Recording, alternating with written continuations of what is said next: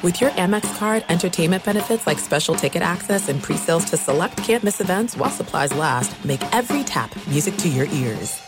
Enjoy all your favorite sports like never before at BetMGM. Signing up and playing is so easy. Simply sign up using code Buckeye and receive up to $1,500 back in bonus bets if you don't win your first bet. When you register with BetMGM, you can get instant access to a variety of parlay selection features, live betting options, and the best daily promotions in the business. And with BetMGM at your fingertips, every play and every game matter more than ever. Place your moneyline, prop, and parlay bets with the king of sportsbooks today. Sign up using code Buckeye and receive up to $1,500 back in bonus bets if you don't win your first bet. That's right, up to $1,500. Again, sign up using code Buckeye and receive up to $1,500 back in bonus bets if you don't win your first bet. BetMGM and GameSense remind you to play responsibly. 21 plus and present in Ohio, subject to eligibility requirements. Rewards are non-withdrawable bonus bets that expire in seven days. Gambling problem? Call 1-800-GAMBLER in partnership with MGM Northfield Park. That's 1-800-GAMBLER. I'm Diosa. And I'm Mala. We're the creators of Locatora Radio, a radiophonic novela, which is a fancy way of saying a, podcast. Welcome to Locatora Radio Season 9 Love at First Listen. This season, we're falling in love with podcasting all over again. With new segments, correspondence, and a new sound. Listen to Locatora Radio as part of the My Cultura Podcast Network, available on the iHeartRadio app, Apple Podcasts, or wherever you get your podcasts. You're listening to Fox Sports Radio. Radio. That's right. You heard the man. It's that time of week. My name is Bernie Fratto. We are coming to you live from the TireRack.com studios here in Las Vegas, Nevada. Fox Sports Radio, TireRack.com will help you get there. An unmatched selection, fast free shipping free road hazard protection, and over 10,000 recommended installers. TireRack.com, the way tire buying should be. Another wacky, crazy week in the world of sports. An NBA head coach fired with a record of 30 and 13. Is there a doctor in the house? Oh boy, see what I did there? I can't wait for a game seven. Please just get to a game seven. Meanwhile, a couple players score 70 points, five score 60, a couple in a loss. Oh boy. A somewhat controversial Hall of Fame induction. We don't have the ceremony, that's later in August. Hall of Fame induction, uh, Major League Baseball event this week. We're going to get to that and break it down a little bit. A fabulous Final Four. A fabulous Final Four in the uh, NFL. Is there are only three games left uh, on the NFL calendar this year. Wah, wah, wah. But uh, there, there, should be a doozy this weekend. And, uh, and, uh, and of course, there's there's always so much more. Our midnight hour coming up. Uh, we've got a couple of topics tonight. Will Jim Harbaugh win a championship in Los Angeles? And should folks be allowed to rush the field or court? You saw what happened to Caitlin, Caitlin Clark. We're going to dive into that a little bit. I want to hear it from you folks. It's it's it's a it's a it's a conversation piece, and it serves, I guess, to provide a lesson for all of us in life. You really got to keep your head on the swivel. Sort of reminds me back in the day, Freddie Lynn was walking to the plate uh, when he was playing for the California Angels many, many years ago, many moons ago. Do y'all remember Morgana, the kissing bandit? Of course you do. Rather large endowment in the upper half. Could probably bench press a lot. A legend and a delightful lady, too. Great in interviews. Very interesting personal story. But she had a habit of running on the field and, uh, and kissing athletes and really became a thing. And then you know they would arrest her and release her, and everybody, everybody loved her. It was a, it was a deal. All right, you could not watch a Sports Center without that being a highlight. It was a deal. So one day, Freddie Lynn, and again, Google Morgana, the kissing bandit. You'll see what I mean about the upper endowment. Pretty impressive, all right. So one particular day, Freddie Lynn was walking to the plate, and he got he got uh, Morgana'd, as it were. And she kissed him on the cheek. And then after the game, he was kind of sheepish, and a reporter asked him, said, Freddie, did you have any idea that this sneak attack was coming? Did you have any sense? He said, Well, you know, I was walking toward the plate, and behind me, I heard all kind of sort of odd noises and smirks and laughter and a few cat calls. I figured it had to be one of two things. Either a beach ball had gotten on the field, or somebody had run on the field. And sure enough, I turned around. Sure enough, it was beach balls. Again, you've got to keep your head on a swivel in life, and certainly if you're going to keep up in the world of sports. But the big story that will be talked about the most, and it already is, and I really can't wait for the press conference Thursday. I guarantee it'll be a doozy. Some idiosyncratic thing will be said. Jim Harbaugh is back in the NFL. Yes, I told you it's about a 75% chance it would happen, and if it was going to happen, about a 90% chance it would be with the Chargers. The stars simply lined up this year. That that that job came open. He's got a man crush. Uh, you know, I don't need to repeat what I've said a dozen times. There was never a guarantee, but the stars lined up. They weren't two years ago. Minnesota didn't want him. Last year, Denver was interested, but Harbaugh knew he had 44 seniors coming back. He closed the deal. He would have wanted to go to the NFL. He's been wanting to for a long time. Gee, do you think this is a massive upgrade, by the way? I've searched long and hard in my brain to juxtapose a coach leaving versus a coach coming in. And I don't know how you quantify it, but I cannot think of a larger upgrade. Uh, with all due respect to the outgoing Brandon Staley, who graced Los Angeles with a 24 and 24 record. Oh, by the way, he was a sparkling 6 and 13 in games decided by three points or less. Let's not forget the infamous blowing the 27 nothing lead in the 22 playoffs to Jacksonville. And I thought he was a defensive specialist. Oh, yeah. By the way, he's interviewing with Green Bay to be their defensive coordinator. Well, why not? He had a bottom 10 ranking in total defense all three seasons. Ladies and gentlemen, I give you Brandon Staley. Thanks for participating. Grab the home version of the game on the way out, or actually don't even do that. So let's agree this is a massive upgrade over Brandon Staley. So, what, in fact, are the Chargers getting for their money? Well, first of all, they're getting a former quarterback who played 17 years in the National Football League, who I think has a real chance to get Justin Herbert to his ceiling. And he must expand Justin Herbert. The story begins and ends there. Now, Herbert's already been outstanding it's the rest of the roster in all three phases, which Harbaugh will he'll whip them into shape. He'll change the culture. Mark my words. It, will be a, there's already an energy around the building they haven't had since uh, well, uh, what Dan Fouts was there, John Hadl was there. Google it, you knuckleheads. Her, Herbert is. I, am a fan of Herbert. He's he is the Chargers franchise quarterback. He is their greatest hope for winning a championship. In 2021, for example, he set franchise records he threw over 5,000 yards, 38 passing touchdowns against 15 picks. And listen, the Chargers have had good quarterbacks over the years Drew Brees, Dan Fouts, Philip Rivers. The problem is Herbert can't do it alone. He's only got a 30 and 32 record to show for his production. And really, 2021 was his best season. And that was last year before Brandon Staley got there. Bring in Jim Harbaugh. Yes, he's a former NFL quarterback. He may understand Herbert's situation better than Staley. Gee, you think? Staley was a former defensive coordinator, and I cannot get this image indelibly etched in my mind of him doing the cat cow yoga move, and somebody caught it on camera, and they couldn't look away, and I couldn't either, and it ruined me for a couple weeks. Staley, weirdo. Harbaugh, weirdo, but weirdo in a good way.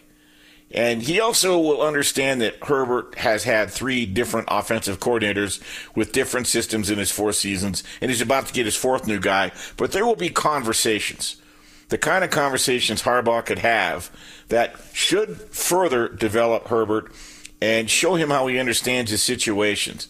And one of the things he's going to do, I guarantee you, he's going to take pressure off of Justin Herbert. If you understand Jim Harbaugh's offenses in college and in the NFL, the quarterback's not asked to do one whole hell of a lot. Manage the game. You're going to see a, a, team committed to the run, which will set up the pass. It'll have enough tricks for explosive plays, but for the most part, Herbert's not going to feel like he has the weight of the world on his shoulders. Harbaugh will have that gift to get him in that mindset. Harbaugh's always said the quarterback gets too much credit and too much blame. There's a lot of blame when things go wrong, maybe not enough credit when the team does win. But as a coach, you're an advice giver, you're an organizer, you're a planner on all contingencies. Up close, Harbaugh will be in Herbert's ear and get him mentally ready. Harbaugh will also bring his reputation to Los Angeles for being demanding. Expect Harbaugh to be very demanding. This is a big one.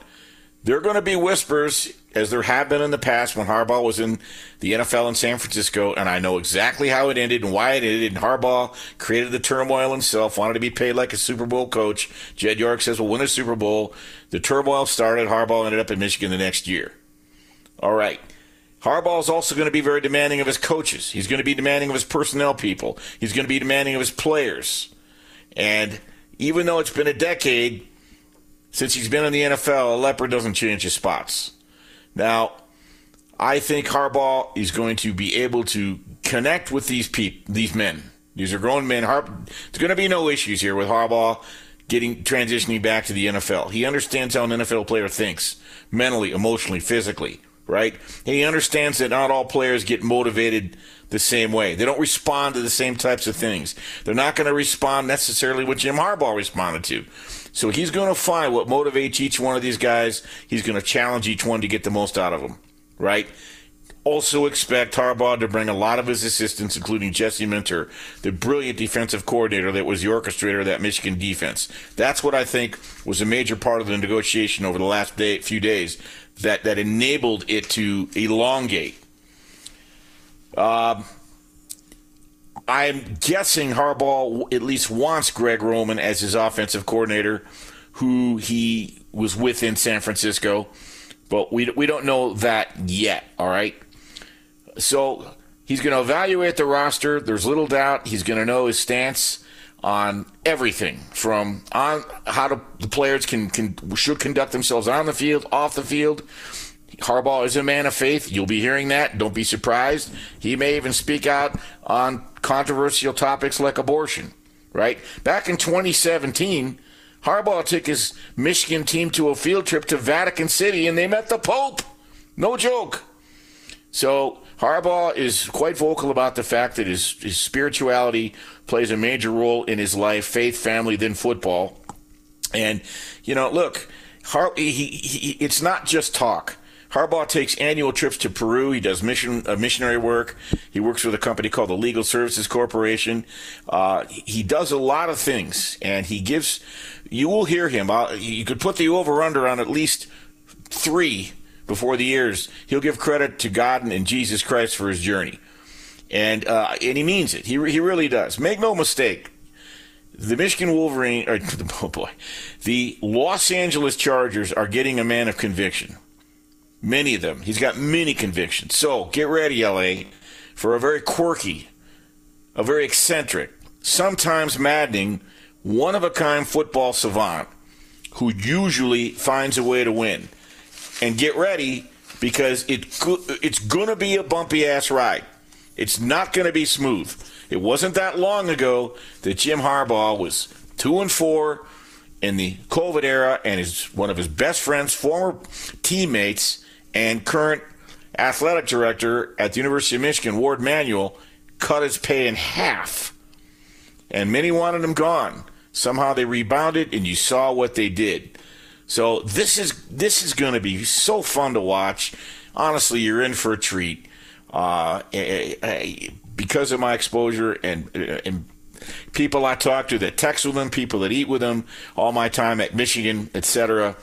I just think you're in for a hell of a ride and you're really going to enjoy it. Meanwhile, what's going to happen at University of Michigan? Well, they have their man, and it made perfect sense. We'll talk about that coming up. By the way, shortly after my show tonight, our podcast will be going up. If you missed any of tonight's show, be sure to check out the podcast. Shay Mogengard, my guy, does a great job of getting that up. Just search Fox Sports Radio wherever you get your podcasts. And be sure to also follow, rate, and review the podcast. Again, just search Fox Sports Radio wherever you get your podcasts, and you'll see this show posted right after we get off the air. I'm Bernie Fratto. We're coming to you live from Las Vegas Fox Sports Radio, TireRack.com studios. Keep it locked right here. You're listening to the Bernie Fratto Show on Fox Sports Radio. Fox Sports Radio has the best sports talk lineup in the nation. Catch all of our shows at foxsportsradio.com. And within the iHeartRadio app, search FSR to listen live. Hey, it's Ben, host of the Fifth Hour with Ben Maller. It would mean a lot to have you join us on our weekly auditory journey. You're asking, what in God's name is the Fifth Hour? I'll tell you, it's a spin off of the Ben Maller Show, a cult hit overnights on FSR. Why should you listen? Picture, if you will, a world where we chat with captains of industry in media, sports, and more every week. Explore some amazing facts about human nature and more. Listen to the Fifth Hour with Ben Maller on the iHeartRadio app, Apple Podcast, or wherever you get your podcasts. Enjoy all your favorite sports like never before at BetMGM. Signing up and playing is so easy. Simply sign up using code Buckeye and receive up to $1,500 back in bonus bets if you don't win your first bet. When you register with BetMGM, you can get instant access to a variety of parlay selection features, live betting options, and the best daily promotions in the business. And with BetMGM at your fingertips, every play and every game matter more than ever. Place your moneyline, prop, and parlay bets with the king of sportsbooks today. Sign up using code Buckeye and receive up to $1,500 back in bonus bets. If you don't win your first bet. That's right, up to $1,500. Again, sign up using code Buckeye and receive up to $1,500 back in bonus bets if you don't win your first bet. BetMGM and GameSense remind you to play responsibly. 21 plus and present in Ohio. Subject to eligibility requirements. Rewards are non-withdrawable bonus bets that expire in seven days. Gambling problem? Call 1-800-GAMBLER in partnership with MGM Northfield Park. That's 1-800-GAMBLER. Do you love Selena? Like, really love? Whether you saw her live, saw the movie as a kid, or saw her looks all over TikTok, there's no shortage of reasons to stan the Queen of Tejano. And Stan, we do over three whole episodes of our podcast, Becoming an Icon. We're reminiscing as lifelong Selena fans, sharing hot takes and telling her story. Listen to Becoming an Icon on America's number one podcast network, iHeart. Open your free iHeart app and search Becoming an Icon.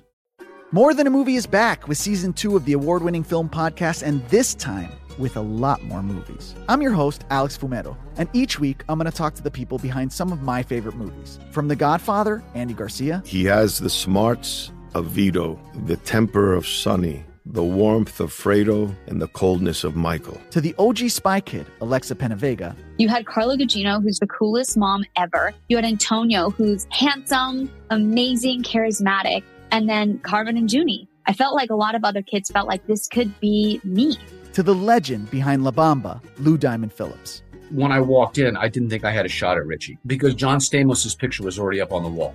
Every episode will feature interviews with the biggest actors, directors, writers, and producers behind your favorite films and tap into the history of Latinos in film. Listen to More Than a Movie as part of the My Cultura Podcast Network, available on the iHeartRadio app, Apple Podcasts, or wherever you get your podcasts. All right, back on the Bernie Fratto Show, Fox Sports Radio, coming to you live from the TireRack.com studios here in Las Vegas. Take you up to 2 a.m. Pacific, 5 a.m. Eastern. A lot to get to, and I promise later in the show we will dive heavily into the NFL Conference Finals, observations, thoughts, predictions, analysis, handicapping. And by the way, football fans, be sure to tune in to Fox Sports Radio every Saturday morning beginning at 9 a.m. Eastern, 6 a.m. Pacific for Countdown to Kickoff, presented by BetMGM. Brian Noe, Rich Ohrnberger, and betting analyst Jared Smith will have you covered three hours before college kickoff every Saturday morning. Listen to Countdown to Kickoff presented by BetMGM right here on Fox Sports Radio in the iHeart Radio app. Remember, top of the hour, the midnight hour resumes. Callers have been fantastic. We had almost 20 callers last week. We have two topics tonight. Will Jim Harbaugh win at will he win a Super Bowl? Will he get to a Super Bowl? Well, or you tell me what you think. What kind of success? What do you expect him to do? And then, of course, we are going to get to this. Uh, I'm going to touch on this just before midnight. Uh, the SEC and the penalties they have for charging rushing the field. You may have seen what happened to Caitlin Clark last week she dodged a bullet, maybe, you know, tempest in a teapot. But historically, uh, there have been multiple injuries happen when people rush the field. I mean, I, and I'll get into some of that a little, a little bit later, but I want, want to hear your thoughts. All right. You may remember Sherrone Moore after beating Ohio State and a very emotional, crying, no big deal. Uh, I effing love you, Coach. You, Jim Harbaugh opened the door. Sherrone Moore was six and zero oh this year. I, I think it is you know in games he it was not an easy thing to do what he did, by the way. And, and so, I guess for the record, I think Urban Meyer said this: Jim Harbaugh's two and five against Ohio State. He didn't get that third win because Sherrone Moore was on the sideline when Michigan beat Ohio State. He replaces Jim Harbaugh. It makes perfect sense. I understand maybe they talked to Chris Klieman or Lance Leipold, uh, maybe even Brian Kelly, but that was that was all token stuff, right?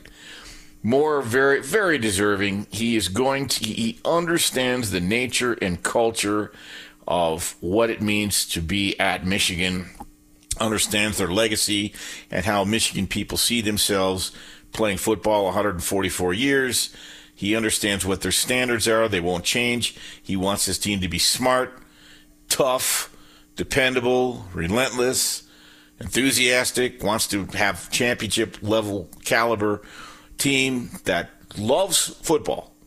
And they not only play, you know, with passion, but they play for each other. They play for the winged helmet. He wants to have excellence in the field, on the classroom, all those things. I don't think those are platitudes. This guy really honestly gets it. I, I, I know the 17 years, the 14 years I was in the, the market. I lived in Michigan 17 years. I worked in that market 14, 14, 15. And you know, with all due respect, uh, you know, Michigan's very incestuous about their football. They really believe they invented the game. Look, they're riding high. They got their national championship, and it would have made no sense to go anywhere else outside. They got their man. I think that you talk about a transition. I joked about the transition from Brandon Staley to Jim Harbaugh. The transition from Jim Harbaugh to Sherrone Moore, and I still got to do it, should be relatively seamless. We'll see. Give him, give him, you know, let's see what it looks like after. He's got a five year deal. People want to know, okay, what do you five year deal, base salary, five hundred thousand dollars with five million in additional compensation, even in year one. And what uh, Michigan will do is increase his salary by two percent in every subsequent year, and Sherrone Moore will also receive 500k per contract year as long as he remains the head coach for the entirety of the year, which is kind of odd verbiage in, in my view. Why, why would he think he's going to quit mid-season? But Sherrone Moore can also earn up to an additional three and a half million in bonuses, including five hundred thousand for winning the conference championship and a million for winning the national championship. Now, his buyout starts at five million. In case you were wondering, Jim Harbaugh's point five. I told you that's why he had a low buyout. You knew why he didn't sign the extension. Yada yada yada. I went over a thousand times. His uh, Sherrone Moore's buyout decreases by a million each year, all the way down to a million in the final year of his contract. It's all boilerplate stuff, right? And in case you missed it, Sherrone Moore has actually been serving as the Wolverines offensive coordinator. He was the interim head coach actually in four games this past season. He went 4 0, including big wins over Penn State and Ohio State. That helped keep Michigan on track and undefeated in their run to their national championship. That is no small feat. I'm sure the poor guy felt the pressure of the world and he responded. He truly did. And when the heat got hot, it was hard to breathe. He showed wonderful, tremendous leadership. And obviously, Sherrone Moore, the first black head football coach in Michigan's history to hold the permanent position. And I think this is something, this is a guy who's been preparing this for his entire life. I really believe he's ready. And I told you what I believed his, his standards were. He, he's been at the school since, I think, 2017, 2018. He was originally hired, Sherrone Moore, as their tight ends coach. And prior to that, he'd been at Central Michigan and Louisville before he was personally hired by, by Jim Harbaugh. So Sherrone Moore then went on to be named the offensive line coach and co offensive coordinator before the 2021 season. And you have to give him high marks for both because Michigan on Michigan's offenses, even though they weren't, you know, there wasn't a lot of glitz and glamour and sizzle, they were effective. And uh, they did what they needed to do. And in terms of uh, Sherrone Moore's offensive line and the and and the and the units he constructed and coached and presided over. Remember, uh, Michigan, Michigan, and their offensive line, coached by Sherrone Moore, won the prestigious Joe Moore Award as the top offensive line in college football in back-to-back seasons in 21 and 22. So. I really believe that Michigan's athletic director, Warde Manuel, is is very pleased that Michigan can have this kind of a seamless transition. He knows that that Moore is a, is a natural leader. He's proven he can be a leader for the program. He's worn multiple hats, tight ends coach, offensive, uh, you know, co-offensive uh, coordinator, offensive line coach, and he understands the offensive side of the football. He is perceived as a very fierce individual, as a very dynamic person, a very competitive guy. There's no question he's going to get the best out of the players that he has mentored and will continue to mentor. And above and beyond all, the players not only love him, but they love playing for him. By the way, uh, Sherrone Moore was also a finalist this past season for the 2023 uh, Broyles Award after you know Frank Broyles as the top assistant in the country. So now he'll build a staff like Jim Harbaugh yet, and it, it, Jim Harbaugh did, and we, we don't know if any of the current Michigan assistants will be returning or how many will go on uh, to the NFL, but uh, I'm sure that they will backfill in. And, and you saw what happened when Nick Saban left Alabama. And at some point in the next couple shows, I'm going to have a commentary on why I do believe Kalen DeBoer will have success at Alabama. The reason I invoke his name and draw a parallel for that right now is because when, whenever a coach leaves, the, the, the team has 30 days in the portal to decide what they want to do. And Alabama had no less than 30 players jump into the portal after Nick Saban retired. I don't think you're going to see that at Michigan. And we, we haven't even heard yet. There's still a possibility J.J. McCarthy uh, may return as Michigan's quarterback uh, but we shall see. Coming up, the Hall of Fame voting was in this week. Three lucky winners were in. I'll talk about that. Was it controversial? Well, there are certainly people that have questions and have comments, and I'll share with you what those are. But first, Let's go to our guy, the chef, Kevin Wired, making an appearance on a Friday night with the latest. Yeah, Bernie, it was actually Luka Doncic, though, who cooked up a performance on Friday night. Luka trying to split the double team, and he does. Coming down the lane and to the rim, scores with a foul and a three point play chance for Doncic, looking for 73. Mavericks radio network there with the call. Doncic would nail that free that free throw to get his 73rd point. It's the fourth most points scored in a single game in NBA history. And the Mavericks would need most of that to get by the Atlanta Hawks. It was just a five point margin victory for Dallas, 148 143, the final down in Atlanta. Luka, not the only one uh, cooking up a big performance on Friday night. Devin Booker had 62 points, but it was not enough for the Phoenix Suns. They fall to the Indiana Pacers 133 131 as Indiana outscored Phoenix by 11 points in that pivotal fourth quarter. Other NBA games from Friday night Rockets over the Hornets 138 104. Clippers pound the Raptors 127 107.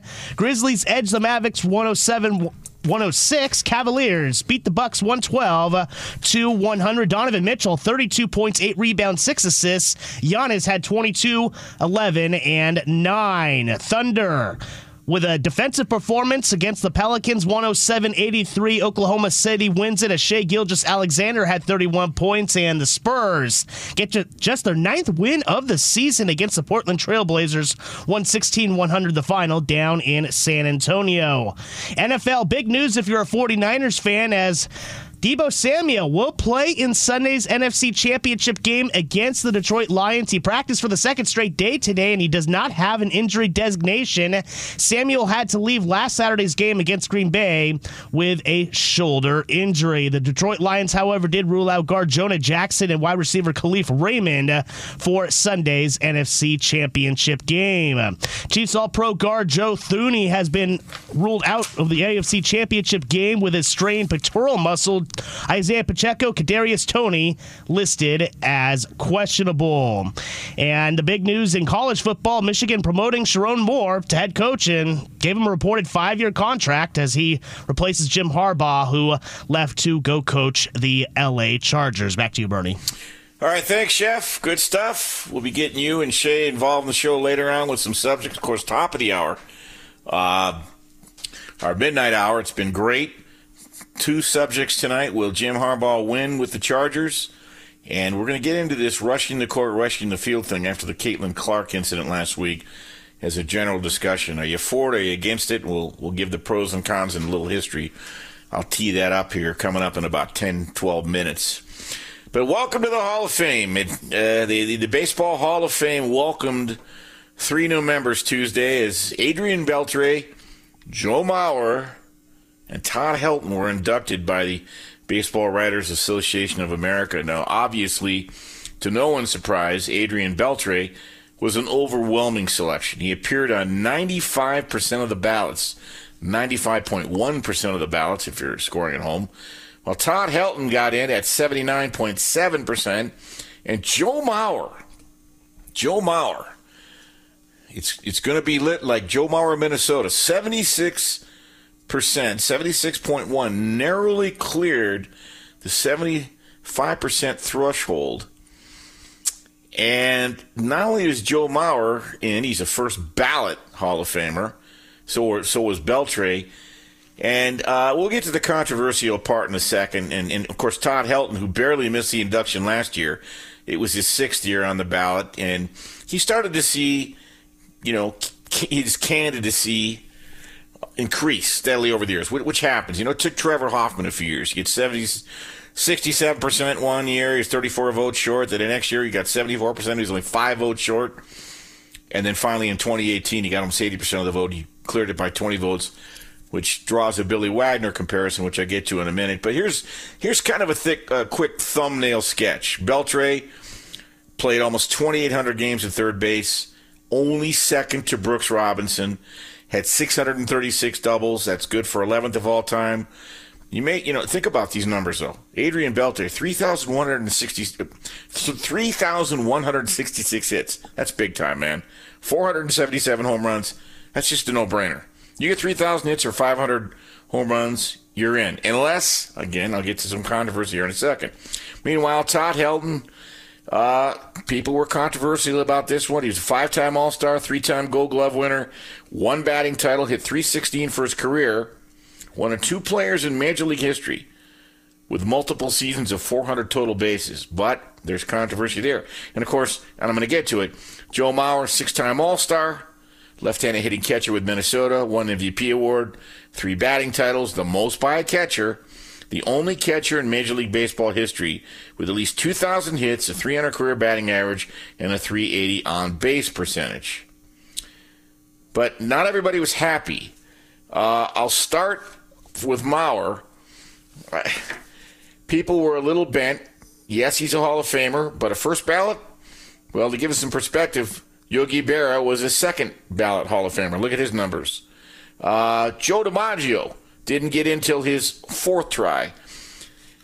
So I think some people were a little bent about that. And I hate doing this kind of stuff, but if I'm going to be fair and objective and cover all angles, people were jiggy about Todd Helton. Now, I think, look, I wasn't sure if he should be in or not, but I, I probably would have given him the nod. But here's the problem people wanted to diminish his offensive prowess because of his achievements at Coors Field. Let's face it, Coors Field is a hitter's haven. Uh, why, and, and the home road splits give credence to these folks' arguments because Todd Helton played almost the identical number of games at home in Coors Field in Denver, the Mile High City, as he did it away. There were like a 30 game difference. But at home, it's incredible. Todd Helton had like 300 more hits. He had uh, 50 more doubles. He had 19 more triples. He had 85 more home runs. He had 350 more RBIs. He even stole more bases at home. And his batting average at home, Todd Helton, was 342. It was 287 on the road. That's a 55 point difference. But if you talk to the Mike Lowells, if you talk to the, they'll tell you that Todd Helton was still, when he came to town and in visiting city, he was still the most feared hitter in the lineup. But there are going to be those who feel that his numbers were skewed because he played in Coors Field. Be that as it may. Gary Sheffield belongs in the Hall of Fame. Okay? Unfortunately, in his final year in the ballot, he only got 63.9% of the vote. His exclusion from the Hall appears to be primarily based on the allegations of steroid use. Sheffield did tell Sports Illustrated in 2004 that he used a Balco product known as the cream before the O2 season and did not know that it contained steroids. Look, I, I have to recuse myself from the argument because I've talked to Gary Sheffield many times. He played for the Tigers for a bit. He used to come through town. Really good guy. Great athlete, very conversational, very misunderstood. And just look at his numbers. I mean, by every statistical category, Gary Sheffield deserves to be in. And if, I mean, David Ortiz is in, Mike Piazza is in. I don't want to cast aspersions, but if we're really going to go down that road, Sheffield told USA Today last December he actually only used that product one time because he was told it would help stop the bleeding after stitches popped. He had a surgically repaired knee and he was working out and the stitches popped. They said, rub it on, it'll help stop, and he did. Sheffield is one of seven Hall of Fame eligible members of the 500 Home Run Club not to be inducted. I don't know if it serves any fruitful purpose anymore to keep these guys out. I just don't know. I, I, I'm, I'm being 100% honest. I finally made peace with that. Gary Sheffield was a force of nature. I believe he should have been voted in. It, it's a logical vote. And it's almost like since there weren't a hell of a lot of super big time marquee names like the, the Derek Jeters, etc., they're putting guys in because they, they got to have a ceremony in, in August. And the thing about baseball, it's the hardest Hall of Fame to get in because more than any other sport, it's it's married to the historical numerical perspective.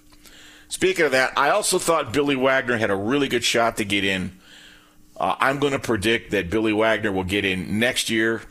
He was a premier uh, closer, big league closer for 15 years. He missed out last year in 2023 by 27 votes. Uh, for the 2024 induction, he missed by five votes. Now, let me tell you, let me ask you if this sounds familiar. Because in 2016, Trevor Hoffman missed out by 34 votes, the next year by five votes, and in 2018, he got in.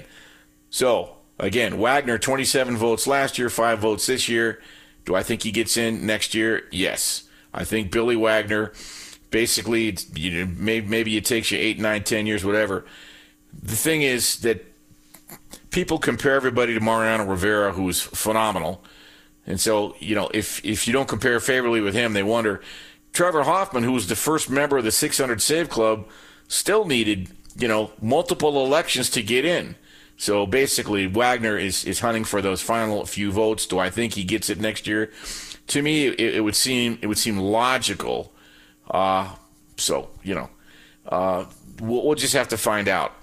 Also, I think you might look to Carlos Beltran next year. I think he's got an excellent chance of getting in, and uh, and we'll see. We'll see. It's it's it's it's a frankly, I think it's become a highly subjective vote. Again, coming up top of the hour, the midnight hour, we want to hear from you. 877 99 on Fox, 877 996 6369. Two topics this week. We'll go back to the Jim Harbaugh thing. Welcome to Los Angeles. You'll see his press conference Thursday. I already can't wait for the season to get here. Do you expect Jim Harbaugh to win a Super Bowl? Or at least get to a Super Bowl? And you saw what happened with Caitlin Clark in their game versus Ohio State last week. Inadvertently, a fan running on the court, they collide. She spins like a whirling dervish. She wasn't hurt, but you weren't sure at first. And if you don't think this is a serious matter, I'll share with you what the SEC did last year in, in, in increasing some pretty significant penalties for their member schools for rushing the court and rushing the field. And then I, will share with you some history. College basketball, college football, when serious injuries happened because of people rushing the field. Want to get your thoughts on there? I'm not here to dictate this. I'm here to see what the folks believe. 877-99 on Fox, 877-996-6369. Shay will take your calls at midnight. We'll be getting the crew's thoughts on those two things as well. I'm Bernie Fratto. We're coming to you live from Las Vegas Fox Sports Radio, TireRack.com studios. Keep it locked. You're listening to the Bernie Fratto Show on Fox Sports Radio. Fox Sports Radio has the best sports talk lineup in the nation. Catch all of our shows at foxsportsradio.com. And within the iHeartRadio app, search FSR to listen live. Enjoy all your favorite sports like never before at BetMGM. Signing up and playing is so easy. Simply sign up using code Buckeye and receive up to $1,500 back in bonus bets if you don't win your first bet. When you register with BetMGM, you can get instant access to a variety of parlay selection features, live betting options, and the best daily promotions in the business. And with BetMGM at your fingertips, every play and every game matter more than ever. Place your moneyline, prop, and parlay bets with the king of sportsbooks today. Sign up using code Buckeye and receive up to $1,500 back in bonus bets. If you don't win your first bet. That's right, up to $1,500. Again, sign up using code Buckeye and receive up to $1,500 back in bonus bets if you don't win your first bet. BetMGM and GameSense remind you to play responsibly. 21 plus and present in Ohio, subject to eligibility requirements. Rewards are non-withdrawable bonus bets that expire in seven days. Gambling problem? Call 1-800-GAMBLER in partnership with MGM Northfield Park. That's 1-800-GAMBLER. Do you love Selena? Like, really love? Whether you saw her live, saw the movie as a kid, or saw her looks all over TikTok, there's no shortage of reasons to stan the Queen of Tejano. And Stan, we do over three whole episodes of our podcast, Becoming an Icon. We're reminiscing as lifelong Selena fans, sharing hot takes and telling her story. Listen to Becoming an Icon on America's number one podcast network, iHeart. Open your free iHeart app and search Becoming an Icon. More Than a Movie is back with season two of the award winning film podcast, and this time with a lot more movies. I'm your host, Alex Fumero, and each week I'm going to talk to the people behind some of my favorite movies. From The Godfather, Andy Garcia, He has the smarts of Vito, the temper of Sonny, the warmth of Fredo, and the coldness of Michael. to the OG Spy Kid, Alexa Penavega, You had Carla Gugino, who's the coolest mom ever. You had Antonio, who's handsome, amazing, charismatic. And then Carmen and Junie. I felt like a lot of other kids felt like this could be me. To the legend behind La Bamba, Lou Diamond Phillips. When I walked in, I didn't think I had a shot at Richie because John Stamos' picture was already up on the wall. Every episode will feature interviews with the biggest actors, directors, writers, and producers behind your favorite films and tap into the history of Latinos in film. Listen to More Than a Movie as part of the My Cultura Podcast Network, available on the iHeartRadio app, Apple Podcasts, or wherever you get your podcasts. All right, back on the Bernie Fratto Show, Fox Sports Radio. We're coming to you live from the TireRack.com studios here in Las Vegas. Take you up to 2 a.m. Pacific, 5 a.m. Eastern. Top of the hour, the midnight hour. Shay manning the controls. You'll dial them up at 877 996 6369 996 99 uh, on. Would try that again, Bernie. 877 99 on Fox. Two topics tonight. Will Jim Harbaugh win with the Chargers and get him to a Super Bowl? And the second one that I really want to get people's thoughts on happened last week after the Ohio State Iowa game. I was upset. Ohio State is excited. They rushed the court. Caitlin Clark is leaving the uh, court. Another fan. Neither one had their head on a swivel, swivel like Fred Lynn did not when Morganna kissed him. And it was uh, a-holes over tea kettle, and they both crashed to the floor, and there was some concern about Caitlin Clark. She gave a speech after the game, and the Ohio State AD apologized, and it brings to light, right? This was always this was sort of a time-tested tradition that people love. Coach K always hated it. Boy, you want to hear someone get on preach when people rush the court. He hated it. He let everybody know about it, and I get it. Uh, I mean, there are multiple cases in the last 50 years. In 1983, uh, in a game between Yale and Harvard, everybody rushed the field. A goal, a, a goal post was knocked over, hit a young lady in the head by the name of Margaret Cimino. It, people were climbing up the goal, uh, the goal post and it snapped. She suffered a massive head injury, including a fractured skull and brain damage. Um, many years later, Washington State played University of Washington. Several fans were injured by goalposts when they were toppled. I remember when I was in Michigan in the early 90s, University of Wisconsin. I bet you Dan Byer remembers this. They beat University of Michigan.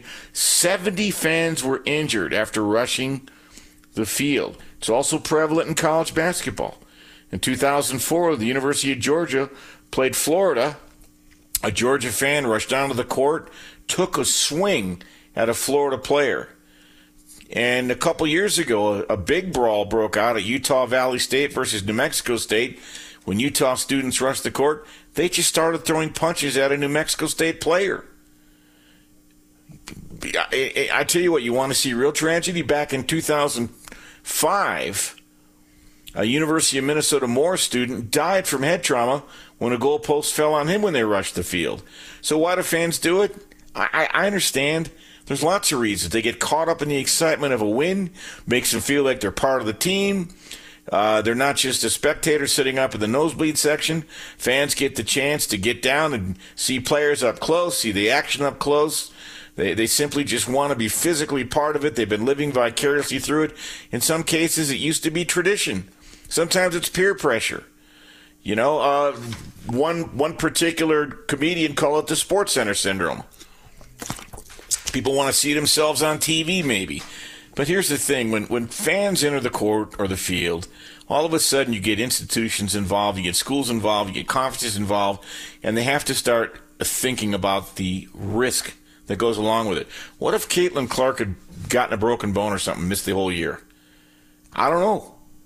Thank God it didn't happen. I don't want to create problems that don't exist and try to solve them. But I will tell you this: the SEC wasted no time last year in unveiling brand new court and field storming policies.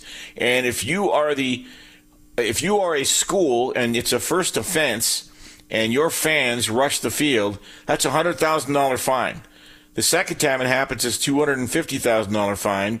The third, it's a five hundred thousand dollar fine, and that's ten times more than they used to be. And all these all SEC institutions will started with a clean slate this past year, but they define storming the field or the court as when the visiting team and or game officials are still on the playing surface and you enter the field or the court. So I want to hear from the folks. Is it tradition? Is it okay? Is it not okay? Is it stupid? What might have happened if Caitlin Clark got hurt? And also, look, don't underestimate how interesting and provocative and entertaining the Jim Harbaugh era is going to be in Los Angeles. Will he win? Will he get the Chargers to their first Super Bowl since 1995? What are your thoughts? The Midnight Hour, your chance to be the star. 877 99 on Fox. 877 996 6369. Shay will take your calls. We'll also get the crew involved in the discussion as well. Rushing the court and field, yes or no? Also, Jim Harbaugh, will he win in Los Angeles? Keep it locked right here. You listen to the Bernie Fratto Show on Fox Sports Radio. That's right. You heard the man. The Bernie Fratto Show keeps rolling right along. My name is Bernie Fratto. We're coming to you live from the TireRack.com studios here in Las Vegas. Fox Sports Radio, TireRack.com will help you get there. An unmatched selection, fast free shipping, free road hazard protection, and over 10,000 recommended installers. TireRack.com, the way tire buying should be. 877 996 6369. 877-99 on Fox. For the next hour, the phone lines will remain open. We want to hear from you. Two topics tonight. Will Jim Harbaugh get the Chargers to the Super Bowl? And what are your thoughts on rushing the court, rushing the field? You saw what happened to Caitlin Clark last week. That's why we call this segment every week the Midnight Hour. It starts right now. The Midnight Hour. Jay is ready to take your calls, and we begin. Let's go to Kansas City. Stephen from Kansas City starts us off tonight. Stephen, good evening. How are you? Hey, hey Bernie, how's it going, buddy? Good, um, good, sir. I, uh, to answer your question, I think Har- it may take Harbaugh a while, but he he he definitely could do it. Uh, I mean, the bar the bar is pretty high in that division. I think a lot of people are going to be stunned uh, tomorrow uh, with the uh, the ability for Steve Spagnuolo to shut down Lamar Lamar Jackson, who is his kryptonite, and kind of make him make those throws under pressure. He's never really done it under pressure before. I know the narrative is, oh, this is when Lamar Jackson is finally going to establish himself as a superstar. Well, I don't think he can do it under pressure. I think the Chiefs will will win this game, and I also think that. Uh, your Lions may have a shot if Deebo Samuel doesn't play a lot of plays. Otherwise, I'd definitely take the 49ers to, to cover. But I think the, sh- the shocking thing is Lamar Jackson is going to revert to his form, to previous form. It may not be because of his ability, it's just because of of uh, Spags being able to handcuff him. What, I think Lamar's think? got the most pressure of all the four quarterbacks by a mile. Uh, thoughts on rushing the court, rushing the field, or no? Is Steven still there? Is he gone? Okay. Let's move along. Poppy! Poppy from San Diego. What's happening, Poppy? Hey, Bernie, how's it going? Just good right here. You know, as I told you guys last time with Jim Harbaugh, predicted it before it came out to news, yeah, and uh, yeah, he's a Charger now. Yeah, you were you were pretty fired up about it last last Friday. I'll give you your flowers. So, uh, is he going to get him to a Super Bowl? Thoughts? Yeah, you, you know what? He is going to take him to the playoffs. My prediction, yeah, he is going to take him to the playoffs, and he is going to get him a Super Bowl. He's going to break that curse from San Diego. You know, when they went to the Super Bowl and they lost against the 49ers, they're going to break that curse, and that's why the reason why he went to the NFL. He wants like he wants a challenge. He already got that with Michigan, got him a national championship, and now it's like he wants to build up the Chargers, and he, he as a former quarterback for the Chargers, where he finished his career, and yeah, he's gonna get him a, a championship. And I also wanted to tell you, Bernie, about um, you know another coach from one coach to another. Where's Bill Belichick gonna go? And uh, you know, I don't, th- I, I, thought, I don't think he's going to have a job this year. I, I think it fizzled in Atlanta, and that was his best shot. Oh, okay, Bernie. Yeah, you're, I think you're right. He'll take a year off and, and um, you know, let it rest and see where he's going to go go and play out the cards. But yeah, Jim Harbaugh, he's going to take the Chargers to the Super Bowl. People are very happy, Bernie, and the people storming the the court on the yeah. uh, Iowa. Uh, I think he, she was just flopping. Should it change? Yes, it's dangerous, but um, yeah, maybe there's going to be a step for the next direction. Uh, changing fans storming the court, Bernie. So more than what? So you do think Caitlin Clark had a little bit of an acting flop there, huh? Yeah, I saw that. Yeah, I think she flopped and she did it on Hmm. purpose. And Okay. you know, like in football, when you tackle someone, it seems like she was trying to uh, tackle that fan. That's what at least I saw, Bernie. She tried to do do like uh, I saw- uh, Ray Lewis. Ray Lewis. All right, Poppy. Don't forget to watch that press conference Thursday. Harbaugh will put on a show one way or another. Believe me, uh, whether he intends to or not.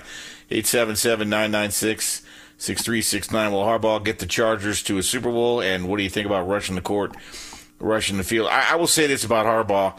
It'll be a bit of a bumpy ass ride. Don't think it's going to be easy. Don't, it, it, it never is. Uh, it may take him two, three, four years. Uh, I, I don't know if he will. And as far as rushing the field, Frank, frankly, from at Salary Cap Sports tweets in, you want to stop rushing the court slash field easy. First time, $500,000 fine. Second time, forfeit the game, assuming the offenders won. If not, a million dollar fine, a hundred thousand dollars a joke. Uh, he, I'm sure he's responding to uh, the SEC and their and their punishments. And so, look, I, I think it's I think it's an issue. Ke- let's let's go to the chef, Kevin Wyatt. First of all, uh, you're there in the belly of the beast in Los Angeles. Do you believe Jim Harbaugh will get it done in in Chargerville? You, you always got to stop short from saying San Diego, even though they've been gone six years. Does he get them to a Super Bowl? Yes or no? I mean, I don't see why you don't think he would because he's had success just about everywhere he's gone. I mean, I think he had one bad season during the COVID shortened one in Michigan, but otherwise it's been a winning record there. He, of course, went to three straight NFC championship games with the 49ers, including a Super Bowl. When he was at Stanford, he led them to the best seasons they had had in their school history, coached Andrew Luck into the quarterback that he became. And even going back to his uh, early FCS days at San Diego, he won there at a school that traditionally uh, right. d- doesn't win a whole lot. So just uh, with the track record he has, I, I have no reason to believe that he he can't get uh, the Chargers to a Super Bowl. And the important thing that he's done though is he's made the Chargers a lot more relevant in this market because the Rams they came a year earlier. They won. They've been to two Super Bowls. They've won one. LA's a town that's all about winners, all about the stars. And the Rams since the return to N- uh, LA, since the NFL returned to LA, uh, the Rams have really owned that. But now the Chargers they have a good roster. You're right. You're right. This is a good roster. this is a banger hire because they're a distant fifth behind the Lakers, the Dodgers, the Rams. Hell, you know, and and, and it, it, this is the type of marquee hire that, that they really need. Let's go back out to the phones. Nick from Minnesota. Your thoughts on tonight's subjects? Are you there, Nick? Do we have Nick from Minnesota or do we have Marcel Marceau? Last time, Nick, you there? Going once? Going... Yeah, are you Nick? Is this Nick? Bernie. Is this Nick? This is Nick. Okay, you're on. You're on the air, big fella. Go ahead. Absolutely no. We are having an issue here. Uh, is it a, a phone issue, Shay? You think is that what's going on? Vikings. We're getting. You know what, Nick? Do me a favor, buddy. If you can hear, call back. Uh, this isn't working. I definitely want to give you your airtime, but this isn't working. Sit tight. Call back to Shay. Shay, let him know what's going on. Let's go to Scott. Not sure where Scott is from, but Scott, you're up next. Uh, what are your thoughts on tonight's subjects? Hi, Bernie. How you doing? Well, Good. Uh, so the greatest uh, Rush the Stadium story is when they took the goalpost down in Foxborough Stadium, carried him out of the stadium, running down one with them, and everybody got electrocuted. Nobody died, so it's, it's not a sad story. But you know, you, you never see it in the NFL anymore, Scott. That's an interesting point. That used to happen. And and I know. How do you get out of the hang on the hang on the line there. Remember remember when the '77 Reggie hit the three home runs? He had that great broken field run. Remember Hank Aaron rounding third base and two guys patting him on the back. This is crazy. Anyway, go ahead, Scott. I'm just saying, you know, when you can tear the goalpost on a Foxborough Stadium, get them out of the stadium and run down Route 1 with them, and then you get electrocuted because they hit the uh, high tension lines.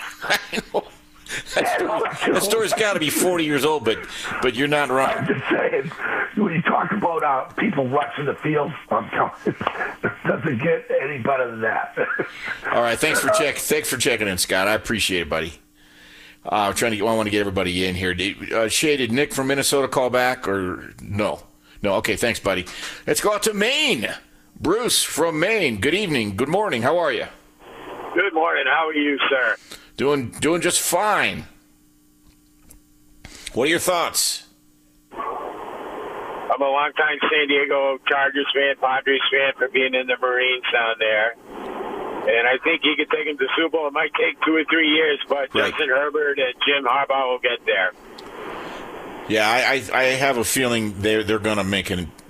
He's got a five year deal. Uh, uh, any thoughts, Bruce, on uh, on rushing the court, rushing the field? Is it something? Yeah, I, I think uh, people are online when they do that. There's a reason you're in the stands, and there's a reason they're on the field. Fair. You're just not good enough to get on the field. Well, I just yes. think it's just people get hurt. It just it just opens up so many Pandora boxes. It's just scary. Yeah, well, in this litigious society we're in. Uh, But finally, Bruce, thank you for your service. And I know right, that thanks. know that area in San Diego well, Camp Pendleton. Uh, Kurt from California, where you been? That's where you been. All right. If we get Kurt back, are you, are you there, Kurt? Yeah. Oh, okay. My bad, Kurt. How you doing? Uh, hanging in there, Bern. How about yourself? Doing just well, my friend. What are your thoughts on the uh, subjects tonight? Harbaugh, I think, is going to a wild card first year. Okay. I'd like to, I'd like to see him get Corum so that he could be in the backfield with Ekeler.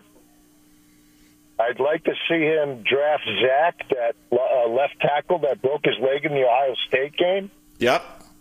And I would even bring McCarthy on so that this way he could learn uh, behind the quarterback that's the starting quarterback now. Well, the one thing I think you'll see in his aggressive physical defense, and they'll be solid in all three phases.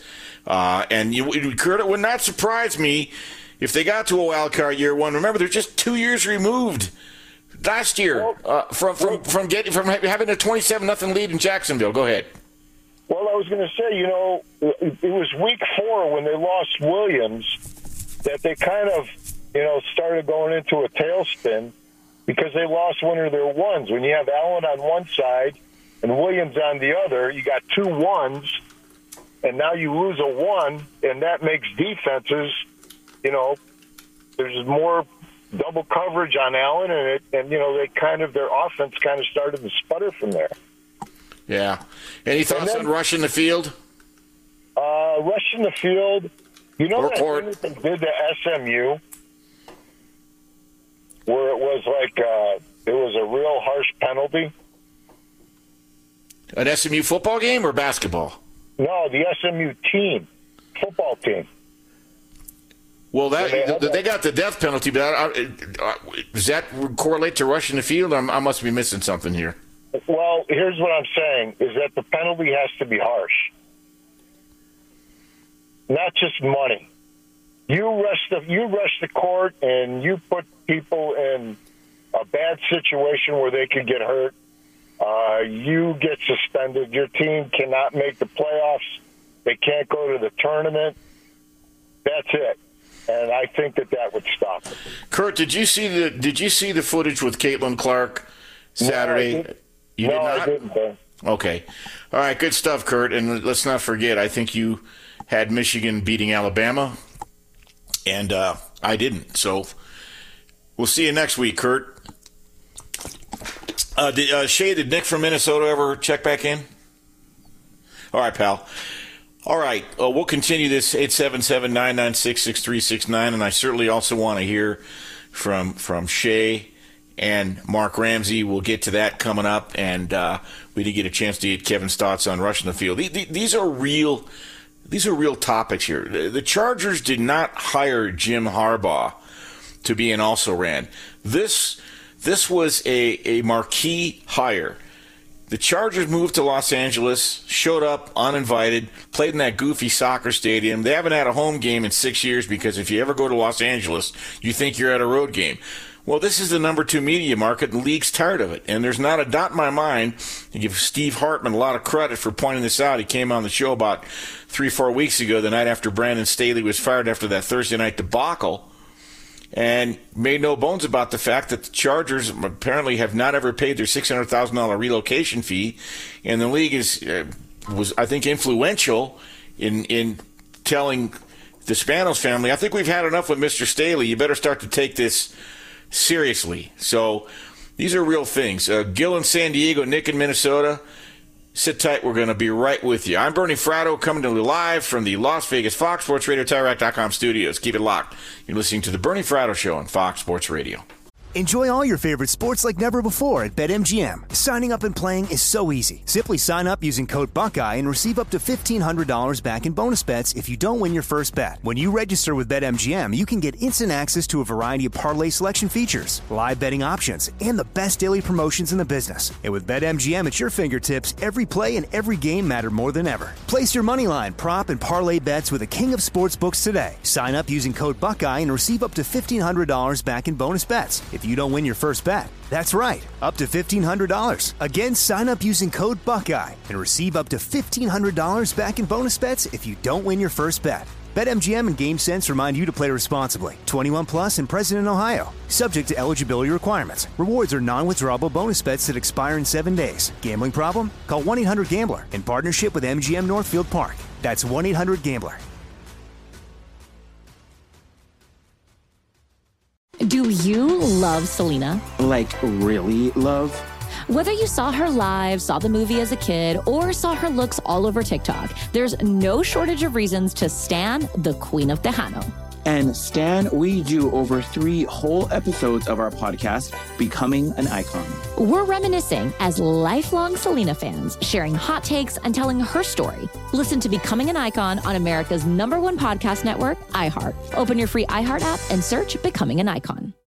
More Than a Movie is back with season two of the award winning film podcast, and this time with a lot more movies. I'm your host, Alex Fumero, and each week I'm going to talk to the people behind some of my favorite movies. From The Godfather, Andy Garcia, He has the smarts of Vito, the temper of Sonny, the warmth of Fredo, and the coldness of Michael. to the OG Spy Kid, Alexa Penavega, You had Carla Gugino, who's the coolest mom ever. You had Antonio, who's handsome, amazing, charismatic. And then Carmen and Junie. I felt like a lot of other kids felt like this could be me. To the legend behind La Bamba, Lou Diamond Phillips. When I walked in, I didn't think I had a shot at Richie because John Stamos' picture was already up on the wall. Every episode will feature interviews with the biggest actors, directors, writers, and producers behind your favorite films and tap into the history of Latinos in film. Listen to More Than a Movie as part of the My Cultura Podcast Network, available on the iHeartRadio app, Apple Podcasts, or wherever you get your podcasts. We're back at the Bernie Fratto Show, coming to you live from the TireRack.com studios here in Las Vegas. Fox Sports Radio back out to the phone lines. Gil in San Diego. Gilbert in San Diego, you're up next. What are your thoughts, buddy? Hola, ¿cómo estás, Bernie? Muy, muy bien, ¿y tú? Excelente, Bernie, excelente. Uh, listen, I wanted to start with the thing about storming the court.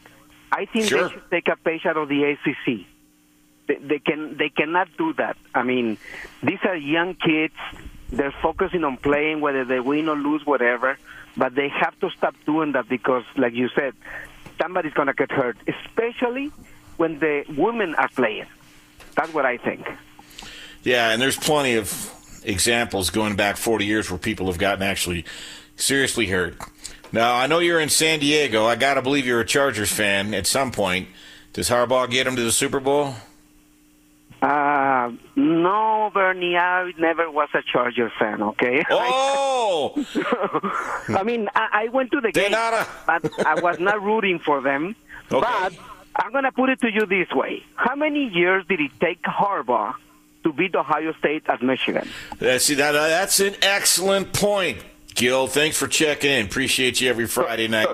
Go ahead. You got so something that's else? it. That's, that's right. seven years, right? He, he well, five. It took. He, he started out zero and five, and and you know uh, Kevin talked about his record, and he's right. But Harbaugh was brought to Michigan to do three things: beat Ohio State, win the Big Ten, and get to the playoff. And it took a long time to get there, which is why I believe that it'll take him. It's not going to be overnight with the Chargers. Uh, but Gil, you got the last word. Are you still there? Yes, yes. Uh, well, the thing is this: they should have given him a ten-year contract because in the first five years they're going to be in cap hell for the next three years, and those are the prime years for Herbert. They're going to go. Oh, that's a good I mean, point. the league, the league has changed, and they're missing a key piece that nobody has mentioned. They're missing Telesco. He is the one that brought the talent players. That's true. Into the Chargers. That's true. And they don't have it. They don't have that anymore. So we'll see how they pick. But I, I wish the best for Harbaugh. Although I think he won the raffle of the tiger, and there's no cage, or he's in the cage with the tiger. Good luck to him. Okay. Fair enough. I, I look. it- it- I, I don't want this to come out wrong, but after five years, Harbaugh will have pissed a lot of people off. Just wait. I don't. I don't. He he's the complete package. I described it in my my opening commentary. Nick in Minnesota, you're back with us. Hopefully, we got your phone issue solved. Are you there, Nick? Yes. Yes, sir. How you doing, Bernie? Good, good. You got the floor. Uh, I don't think anybody should rush the floor. That's nonsense. If you're going to rush the floor at the end of the game, you might as well do it at halftime if your team's up. You might get arrested. Uh, thoughts on Harbaugh? Will he get the Chargers to the promised land? he will get them there, and the Vikings will beat them. Gotta, you know, uh, the Vikings, Bills, Lions. You'd like to just see one time the sports gods, right? Cleveland Browns. All right, Nick. Appreciate you checking in, man. Thank you. Uh, back to the Lions. Uh, Greg in Michigan, you're up next. What are your thoughts on tonight's uh, subjects? Well, how you doing, Bernie? Uh, first of all, I'm not a Michigan fan by no means, so that means I didn't like Harbaugh while he was there. But Fair. Uh, Harbaugh is a is a great coach. There's no doubt. But um, it's going to be hard. It, it, you you have to get just like the Lions did. You have to get a couple of years of great quality draft picks, and you build from there. And uh, they were talking about a little similarity between the Lions and the 49ers, like with their upfront strength, a defensive end rusher, a great tight end, and those kind of things you build in that area. And the Lions are doing a great job in that department. And you got to go through the draft, you know, and that's how you build. And the Lions did a good job there. And if Harbaugh can do that, because he, he gets some people that are getting old now on him, but he has to build hard through that draft. It's going to help. There's no question. Uh, that's the basis of formulating your NFL roster. Look how well the Lions have drafted. Uh, thoughts on rushing the court, rushing the floor, Well, the rushing the field? I can, see the, I can see the excitement of all that, but how do you stop it? You know, you can find Security. Yeah, security and warnings But, uh, and penalties. Go ahead. The thing is, how- do, do you think the fans care? The kids, the kids don't care what the university gets.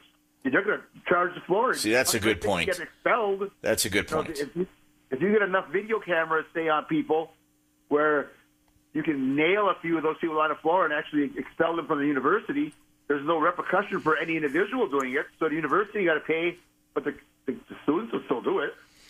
Yeah, the students will still do it because you got to remember, most of them have been hooked up to a blender since eight o'clock this morning. If you get my drift, I think a lot of these people. All right, hey, what part of Michigan you calling from, Greg? I'm from the Upper Peninsula of Michigan. The UP, Yooper. I love it. I love it. Michigan University. Oh, hey, good to where Steve Mariucci went. Tom Izzo. I played against those guys in high school. What high school did you go to? Negaunee High School. Sure, sure. They used to make their way, they used to make their way to the Silverdome and Ford Field all the time. We've been down to the state finals in football last I know. year in Ford Field. Yep. I know. My son played high school football. Look, it's one of the great traditions, Thanksgiving weekend. All right, Greg, don't be a stranger. Appreciate you checking in. Back out to the Okay. phones. Chris in Dallas, you're up next. Uh, I'm sure you've been following along on tonight's subject matter. What are your thoughts? Absolutely. How you doing, Bernie? Doing Just well, want to thank you. comment on on the uh, the storming the court deal. The thing Okay. with me about that is when you rush the court or rush the field, what you're telling people is we're inferior. We were playing a team we didn't feel like we had any business being on the field or the court with. We didn't expect to win this game, and we have to go to these lengths to celebrate because we don't feel like we belong with this, with these guys. And it's just uh, ridiculous from that perspective to rush the court because I mean you're just advertising the fact that we don't feel like we belong. That's one uh, angle, or could it be? I mean, I did UNLV pre and post for seven years here on ESPN 1100, and back in December 2014, I remember when UNLV beat number two ranked Arizona at the time, and the fans stormed the court, and it was spontaneous combustion. And I, I got, I didn't storm the court. I was, you know, in my in my little cubbyhole. But the point of the matter is, is that I'm like, oh, this. I, I got caught up in it myself, just watching it. But uh, thoughts on Harbaugh? Uh, I guess I, I guess the thought process there was, see, they didn't think we could do it, we did it, that type of thing. But you're you're not wrong, uh, bec be, you know. So uh, anyway, uh, thoughts on Harbaugh and the Los Angeles Chargers? Well, I mean, it's not like it is in college where you get to go out and recruit your own players and get bring your own guys into the system. It's you have to cooperate with management, with the GM, with the draft. If they can get him guys that will fit his system, then yes, he can get them there. It depends on how well they'll cooperate with him. Uh, no, that's a good point. That was uh, certainly a major, not sticking point, but a major point of negotiation was Harbaugh's staff and philosophy and draft philosophy. I'm thinking they're going to hire a GM by the name of Ed Dodds, who came from, but I don't know for sure from from Indianapolis. They have history. All right, thanks for checking in, Chris. Eight seven seven nine nine six six three six nine eight seven seven ninety nine Fox. We're going to continue the midnight hour through one o'clock, and I want to hear from the crew as well. But first, uh, let's go back uh, to our guy, the chef, Kevin Wyatt, with the latest. Yeah, a couple of big performances in the NBA on Friday night. First down in Atlanta, Luka Doncic, a game for the ages. The fourth most points scored in a single game in NBA history, 73 for Luka. He also had 10 rebounds, 7 assists. The Mavericks would need most of that as it was just a 5-point margin of victory, 148-143. The Mavericks win it. Devin Booker also with a huge game on Friday, but the Suns would fall to the Pacers 133 131. Indiana outscoring Phoenix by 11 in that pivotal fourth quarter. Devin Booker, for his part, though, had 62 points. Other NBA action Rockets over the Hornets 138 104. Clippers pound the Raptors 127 107. Grizzlies edge the Magic 107 to 106. Big game in Milwaukee as the Cavaliers win it against the Bucks 112 to 100. ESPN is saying that Doc Rivers expected to make his coaching debut on Monday. Thunder over the Pelicans 107 83 as Shai Gilgeous-Alexander had 31 points for Oklahoma City, and the Spurs get just their ninth win of the season 116 100 in a battle of bottom feeders against the Portland Trailblazers. College hoops, only one ranked team in action on Friday. Number 13, Wisconsin, 81 66 winners against Michigan State as AJ Storr had 28 points. NFL news Deebo Samuel, he had to leave the game against Green Bay in the divisional round, but he will play in Sunday's NFC Championship game against the Detroit Lions. He practiced for the second straight day today and does not have an injury designation. Not so good news for the Detroit Lions. Jonah Jackson, Kalif Raymond ruled out for Sunday's game.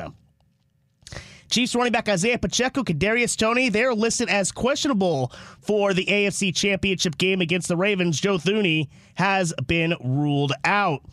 And in the college ranks, Michigan promoting Sherrone Moore to head coach, and they give him a reported five year contract, replacing Jim Harbaugh. He won a perfect 4 0 as a filling coach, while Harbaugh served uh, his suspensions this past season. Back to you, Bernie.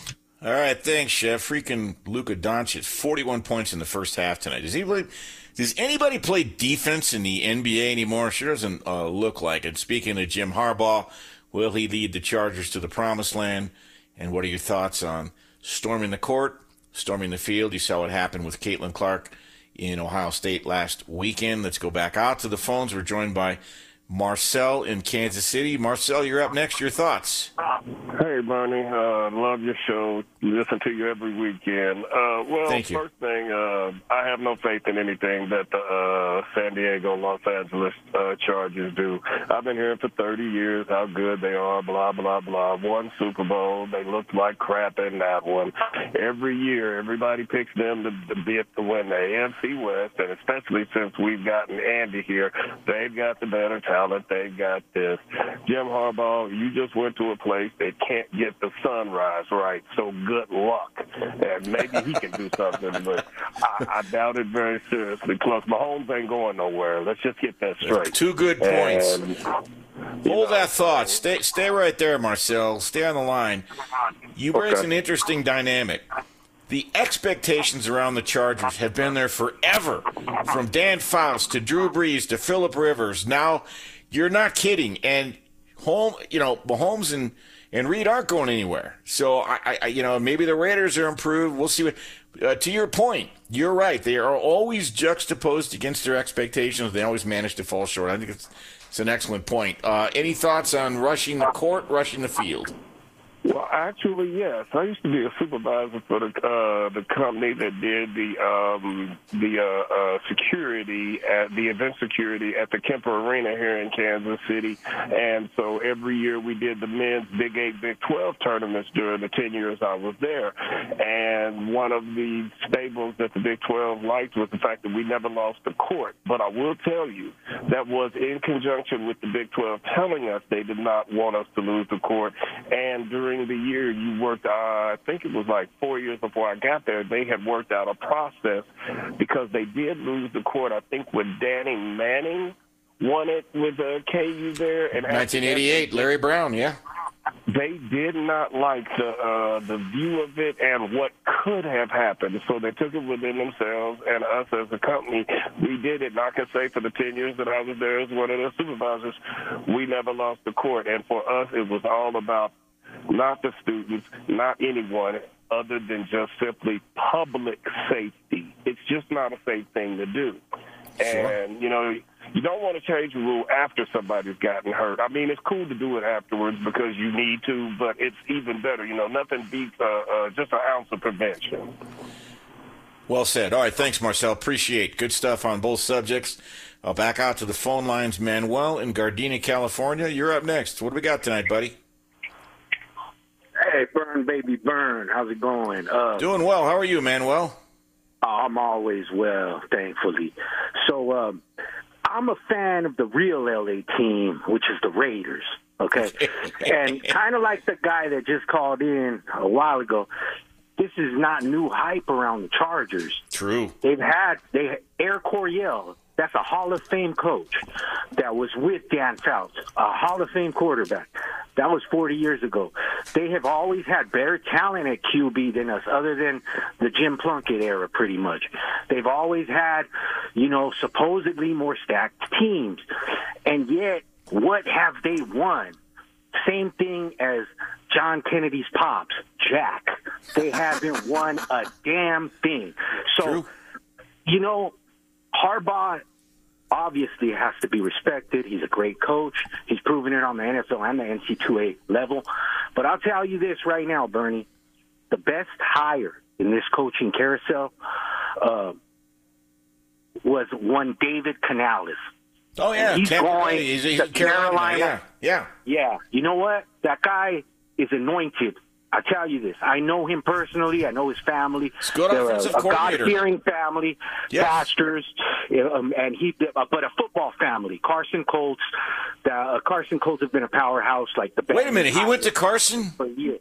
Oh yeah, he was. He was. a Dude, I'm from. I I went to high school in Orange County. I remember back in the day, those Carson and Gardena, man, when they got together, that was a war.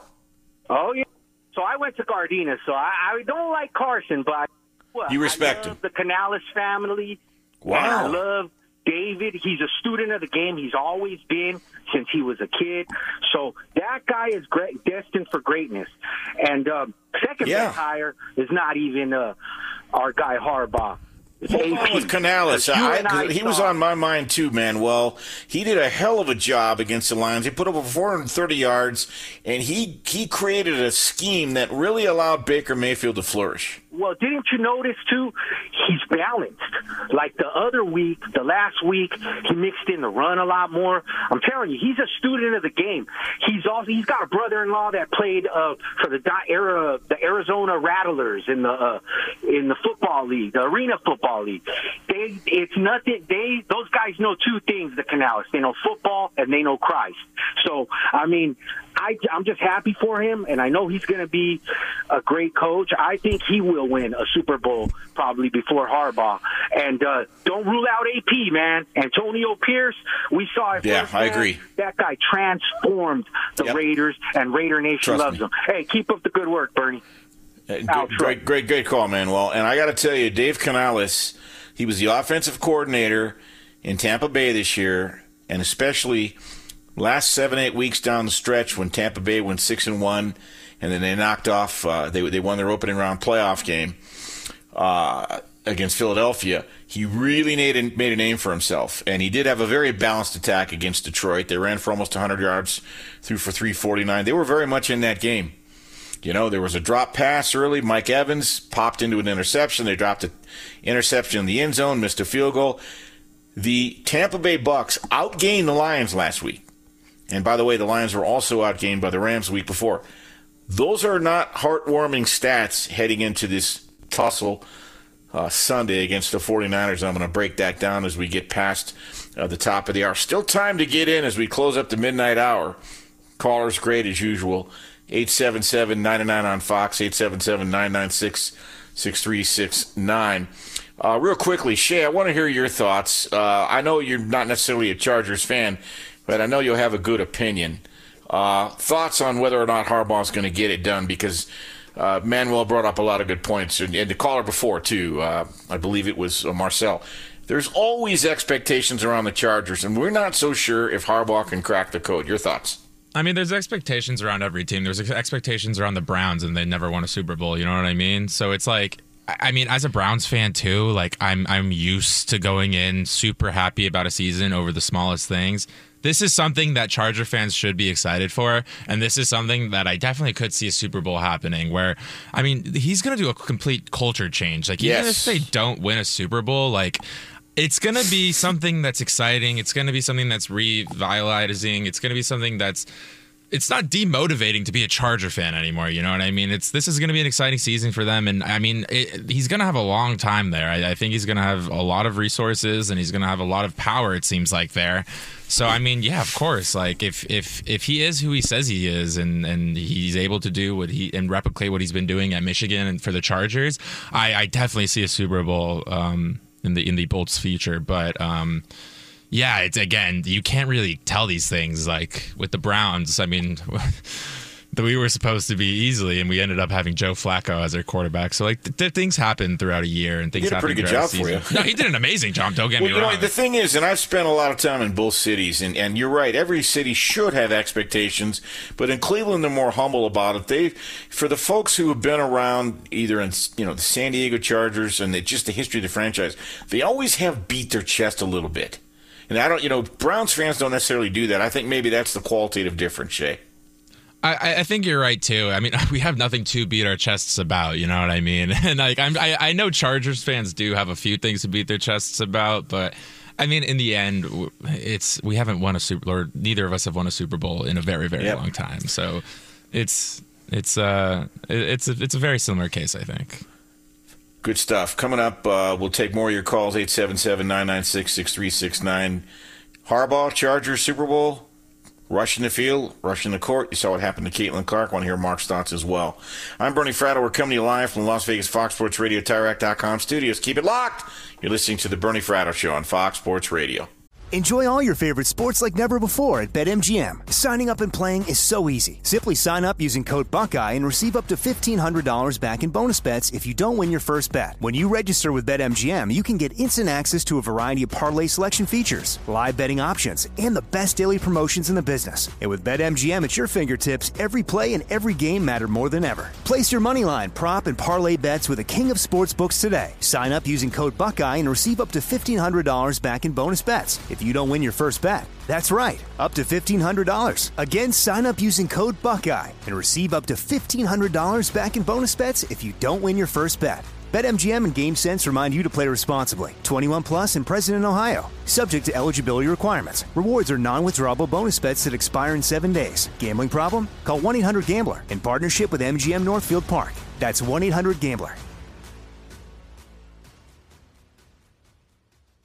Do you love Selena? Like, really love? Whether you saw her live, saw the movie as a kid, or saw her looks all over TikTok, there's no shortage of reasons to stan the Queen of Tejano. And Stan, we do over three whole episodes of our podcast, Becoming an Icon. We're reminiscing as lifelong Selena fans, sharing hot takes and telling her story. Listen to Becoming an Icon on America's number one podcast network, iHeart. Open your free iHeart app and search Becoming an Icon. More Than a Movie is back with season two of the award winning film podcast, and this time with a lot more movies. I'm your host, Alex Fumero, and each week I'm going to talk to the people behind some of my favorite movies. From The Godfather, Andy Garcia, He has the smarts of Vito, the temper of Sonny, the warmth of Fredo, and the coldness of Michael. to the OG Spy Kid, Alexa Penavega, You had Carla Gugino, who's the coolest mom ever. You had Antonio, who's handsome, amazing, charismatic. And then Carmen and Junie. I felt like a lot of other kids felt like this could be me. To the legend behind La Bamba, Lou Diamond Phillips. When I walked in, I didn't think I had a shot at Richie because John Stamos' picture was already up on the wall. Every episode will feature interviews with the biggest actors, directors, writers, and producers behind your favorite films and tap into the history of Latinos in film. Listen to More Than a Movie as part of the My Cultura Podcast Network, available on the iHeartRadio app, Apple Podcasts, or wherever you get your podcasts. All right, back on the Bernie Fratto Show, Fox Sports Radio, coming to you live from the TireRack.com studios here in Las Vegas. Squeezing a few more in the midnight hour. Ryan in Burbank, you're up next. What are your thoughts tonight? Hey, man. Um, so a couple of things from me here uh, as regards to a former former Charger fan. I grew up in San Diego. Okay. LA. I, I said, I said, I said, you're ne- we're never we're never cheering for this team again. Um, but here, here's my my thing about the Chargers when it comes to the the Harbaugh hire. First off, Spanos is one of the cheapest owners of all time. Of all time. And the fact that he's doing this deal just shows how desperate he is to do anything in Los Angeles because this team is a complete afterthought in LA. This is, means nothing to anyone here. Secondly, are we sure, are we confident that Harbaugh is going to unlock Justin Herbert in the vein of winning? Because in his time during San Francisco, during Stanford, during Michigan, he's run the ball. That's what he does. He's going to do that there too. He's he. It'll be a run first offense. He wants to take pressure off his quarterback, Ryan.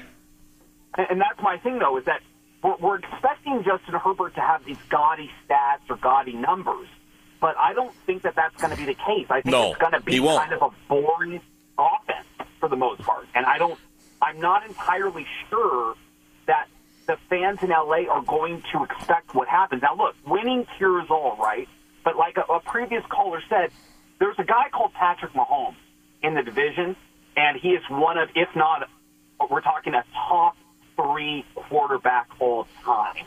And with a coach still, we don't know what's going to happen with Reid after this playoff, you know, run, but with a coach still and with a team infrastructure still that is one of the best in the NFL. I just, right. I'm not completely bought in on Harbaugh, but we'll see what happens. Good stuff, Ryan. I got to get to these other callers. And look, you made a good point. He's not going to be a stat stuffer under Harbaugh. You'll see a different offense. He wants to take pressure off his quarterback. Andy in Oregon, your thoughts? Oh, hey, how, how's it going, Bernie? Good, sir. Thank you. Hey, you do a hell of a job. Um, Thank you. my thoughts are, uh, you know, Justin Herbert, he's a just a hell of a quarterback, and uh, I'm not a Chargers fan, but I'm a Justin Herbert fan. Yes, and I I think that uh, you know so many of their losses just came down to poor coaching. You know, Brandon Staley thought he was just the smartest guy in the room, but I think with Harbaugh, they're going to win so many more games because he's not going to make all these terrible decisions. But I think that uh, Justin Herbert, you know, now that he's got a good coach that had some experience, even though they're going to be running the ball a lot more, he's still going to be able to develop him because you know from a quarterback and all that. And so I think he's just going to be great. and so, uh, and as far as like charging the the courts or the fields, I think it's only appropriate when you win a championship. You know, there still needs to be like player safety taken into account. Yeah, good point. Both good points, Andy. Don't be a stranger. Uh, let's get one more in here. Kyle, here in Las Vegas, uh, what are your observations on this whole situation? Well, I'm gonna be honest. That last guy, Ryan, I don't know what he's talking about. Harbaugh comes from an old school era of football where it's That's run right. first, pass second, and you got to be able to play that late in the season. So if you don't understand that, my brother, you just don't understand football. Number two, the storming of the court and all that stuff in today's age needs to stop. Player safety is very important. These kids are already getting hurt from slipping and falling on the court on their own accord. You have bad uh, bad nutritionists and stuff already as it is. So give them the room to operate. Once they're off the court, the players are off the court, and the kids want to storm the court afterwards. So be it. But let the players play. Let them get off the court. Let them get back to their family safe, and let these other guys, the drunk kids, and you know the party animals, have that fun on the court afterwards. All right, thanks for checking in again, Kyle. Uh, don't be a stranger. I appreciate a couple of good observations. And you are right. Listen, when Jim Harbaugh told Bo Schembechler back in 1987, Coach, I'm going to be a head coach someday. And Coach Schembechler said, Jim, promise me you'll have a fullback. Look, football is blocking and tackling. The rest is details. I don't care what type of offense you run, what type of scheme you run. And you have to be multidimensional. You have to be able to run the ball and throw the ball. And sometimes the run sets up the pass. The key to Harbaugh is he de emphasizes the quarterback because through the running game, he creates a balanced offense and solid defense and playing complementary football. That's what you're going to see. So, will they win? Well, we'll find out.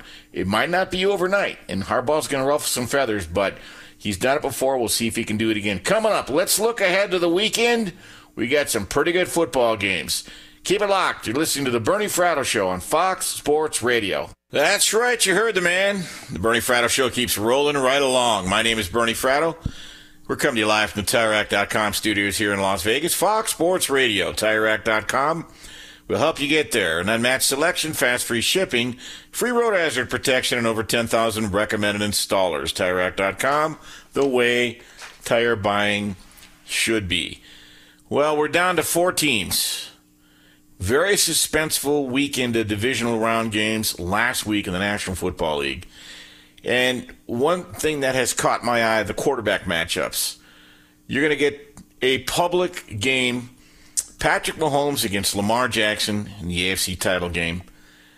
And you, you, you know, fasten your seatbelts for that one. But, but how about the NFC game? You've got Mr. Irrelevant, the last player picked at quarterback, versus a guy who was picked number one overall in Jared Goff. The Lions, they got a fight from Baker Mayfield in Tampa Bay. And uh, like the earlier caller Manuel said, Dave Canales, he, he's a name you'll start to hear more about. He's going to inherit uh, Carolina's and, and Bryce Young, who I absolutely know can play. Just give him time. That's a story for a different day. We're going to look ahead to these matchups Sunday, and I'm going to give you my thoughts. And uh, look, uh, let me just give you a little tease. I like both home teams, but I'll, and I'll tell you why in a bit. Uh, but a lot of times, as we've done throughout the season, and there's only three games left in the entire National Football League season, and you know you'll go into your mild depression for six months. But you know we got March Madness around the corner. There's always be something. I like to take a quick look back because sometimes looking back gives us a window as to where we're headed. And I want to start with the Baltimore Ravens. If you watched their game last week. They got off to a very slow start. Was it rust? Was it rest? Whatever. But finally, Lamar Jackson and crew they they settled in. They took control in the second half. They put the Texans away 34 to 10. And you have to give their offensive coordinator. You remember him at Georgia, Todd Monken. He called a sensational game.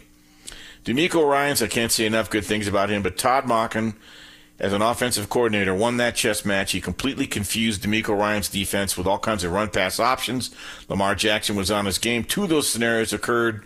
The Ravens had a 93 yard touchdown drive, 12 plays. That took the 14 point lead in the fourth quarter. That was game set match.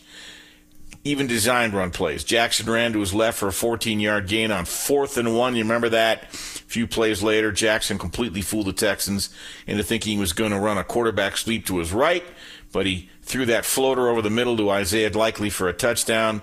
Jackson rushes for 100 yards, throws for a buck 52, was responsible for four touchdowns. Overall, the Ravens had a very balanced attack. And if Jackson's not running the ball, you got Gus Edwards, Justice Hill, and Dalvin Cook. That's going to be a load for the Chiefs. So, looking back, the Ravens in the second half very much looked like uh, they have settled in. And one thing to know when the Ravens got the lead, Mike Macdonald and the defense, they pinned back their ears. And you've got a pretty star studded unit, and they were able to finally stifle CJ Stroud, who's been also sensational. Meanwhile, the Niners, look, uh, I, I, I, I'm tired of hearing about this need to chase Kirk Cousins. You got a guy there, Brock Purdy. Leave him alone, okay? All he wins, and he makes big time throws when he needs to. And we needed to at the end of the game in that game winning drive to beat the Packers 24 21. That's when it mattered most. I get it. You could characterize what happened to Purdy last week as a shaky performance. He did miss several throws in the game. The game was raining, or it was raining. The weather, you, you get it. It was raining. And I think that affected Purdy, but it's going to be dry Sunday, 73 and cloudy. Purdy made up for it, though. It, when it mattered most, a 12 play, 69 yard drive, six yard touchdown run from Christian McCaffrey. That gave the 49ers a three point lead with about a minute to go in the game. And it somewhat, at least temporarily, quieted the negative narrative that Kyle Shanahan can't win games without playing with the lead because that's what the stats show.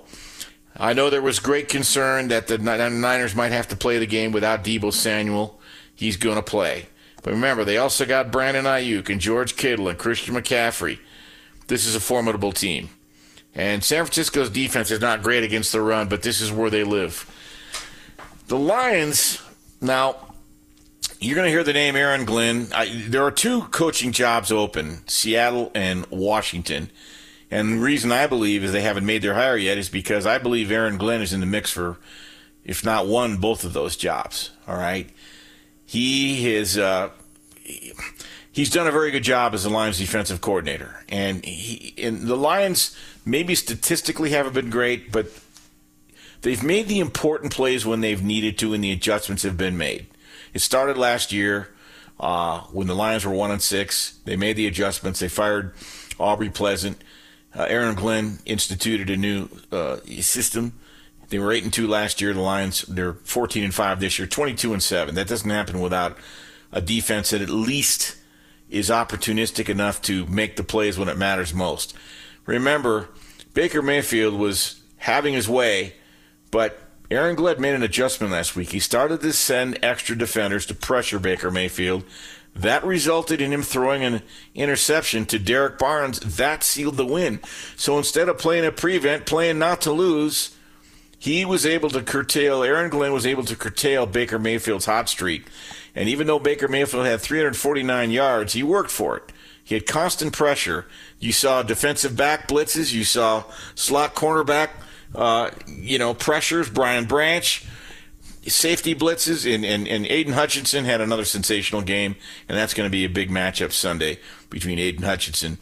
Look, Dan Campbell has been patient with Aaron Glenn the past three seasons, and that communication has allowed that unit to take big strides. And uh, when the Lions were a little sluggish in the first half of the season, that defense was actually in their top 12, top 15, and it settled back to the middle of the pack. But let's also not forget uh, Jared Goff did a hell of a job against Todd Bowles. Todd Bowles' defense, call completely stifled Kansas City three years ago in Tom Brady's final Super Bowl win. Todd Bowles doesn't get enough credit for the job he did in Tampa Bay this year. But Goff he got the better of Todd Bowles' defense. He was able to work the middle of the field to Amon-Ra St. Brown and Sam LaPorta. Those turned into explosive plays. And let's not forget Jahmyr Gibbs. Everything is advertised. And now that Jameson Williams has become a route runner, not just a guy that can take off the top of the defense, the Lions are going to be a bundle. But we'll get to that matchup here coming up. Finally, the Chiefs. Uh, it's tough to remember because there was a lot of chaos that occurred in the final quarter versus Buffalo. But once again, it was Patrick Mahomes and his offense. They were the ones left standing. Another road win. I know if you're Buffalo, you're going to look at it as a as a game of lost opportunities, and it was. Uh, I mean, they caught a break uh, after the, the, they recovered Allen's fumble on the final drive. Buffalo converts on the fourth and three, but then they go downhill. They get a new set of downs, a couple of misfires near the end zone, and then unfortunately the Tyler Bass 44 yard field goal attempt that was wide right, eerily similar to Scott Norwood back in in Super Bowl 25. Uh, let's face it, Buffalo was inconsistent last week. They failed to execute offensively. The defense really couldn't come over all of its injuries. Stefon Diggs, I don't know. He had a very mediocre season. He he had a very costly drop pass, one of the many failed opportunities. But here's the big but, Pee Wee. You know, there's an old saying in life: be the right place at the right time, comma. But you got to do something about it. Well, the Chiefs did. They take advantage of these things. You better bring your A game if you hope to beat them. Even before Mecole uh, Hardman fumble out of the end zone, the Chiefs' offense, look, they, they kept claiming the lead. And then their dominant defense, which has been pretty dominant this year when it needed to be, they were struggling to contain Josh Allen. It became a fist fight in a phone booth. Josh Allen would take off and run, right? But for some reason, the Bills decided to go away from the running game last week in the final few minutes. Josh Allen made some questionable decisions downfield, but the Chiefs, they kept the Bills out of the end zone which put the pressure on Tyler Bass. He missed wide right. And there you go. Another terrible, unfortunate chapter in Buffalo Bills history. So it turns out, hey, Patrick Mahomes can win road playoff games. And Travis Kelce does have plenty left in the tank. Remember, he had five catches last week, 75 yards, two touchdowns. And Kansas City, they lit a fire under Markel. Mar, try it again. Marquez Valdes Scantling had two catches for more than 30 yards. Give it up to Isaiah Pacheco, that balanced attack, and Rashee Rice. Don't go to sleep on the Chiefs. Now, do I think they're going to beat the Ravens Sunday? No, we'll get to that coming up. I want to give a tip of the cap to the Texans. It was a very remarkable, memorable 2023 season. Ended up in a second rough half, or rough second half in Baltimore. But the fact that they were playing for the opportunity to go to the AFC Championship after going 3 and 13 last year. Right, terrible in every statistical category. Bad offensive line, bad defense, you name it. And now all of a sudden their offensive play caller Bobby Slowik is becoming a household name. I don't think he'll get an NFL job this year, but add that to DeMeco Ryans' defense and TJ Stroud, and I think the future is very bright. Will Anderson uh, did not have a great game last week, but look, you get the picture. They're on the rise. I want to give the flowers to Jordan Love. Stellar first season as a starting quarterback. Might have ended on a sour note, but we're going to give him a hall pass. He did the old Matt Stafford roll right, roll right, roll right, throw across the field against a sea of hands, and the game was picked off. But let me tell you, Jordan Love reached a ceiling that I didn't think he had, and I give a top credit to him. And Jordan Love also did something that neither Aaron Rodgers nor Brett Favre ever did, and that's win a playoff game in his very first season and get to the playoffs, by the way, not just get to the playoffs, but win a playoff game. So look, Joe Barry, who I don't understand how how he gets jobs in the National Football League. He was the architect of Rod Marinelli's 0-16 defense back in 2008. I know I was there. Look, they did a good job applying pressure on Brock Purdy, but you know, I, I don't know if Purdy will be back or Barry will be back. I told you earlier, Brandon Staley is interviewing as a defensive coordinator. I don't want to pick on Joe Barry, okay, but facts is facts. Uh, finally, the Buccaneers. I know Baker Mayfield caught plenty of heat for his costly interception in Detroit, but he kept the Bucks in the game despite not a great performance from Tampa Bay's offensive line. They struggled mightily with pass protection and run blocking. But May- Mayfield, give him credit. Okay, I don't know why this guy's so polarizing. I know why he used to be, but remember, he took over a team in Cleveland that was had been one in thirty-one the prior two years. And within by in his second or third year, he got them to the playoffs, won a playoff game, had Kansas City beat in the fourth quarter. Defense couldn't hold it. Went to Carolina. That was a fugazi. Had a little success with the Rams. I think he's found a home in Tampa Bay. A lot of credit goes to Dave Canales, who's leaving. But I think Baker Mayfield's their guy.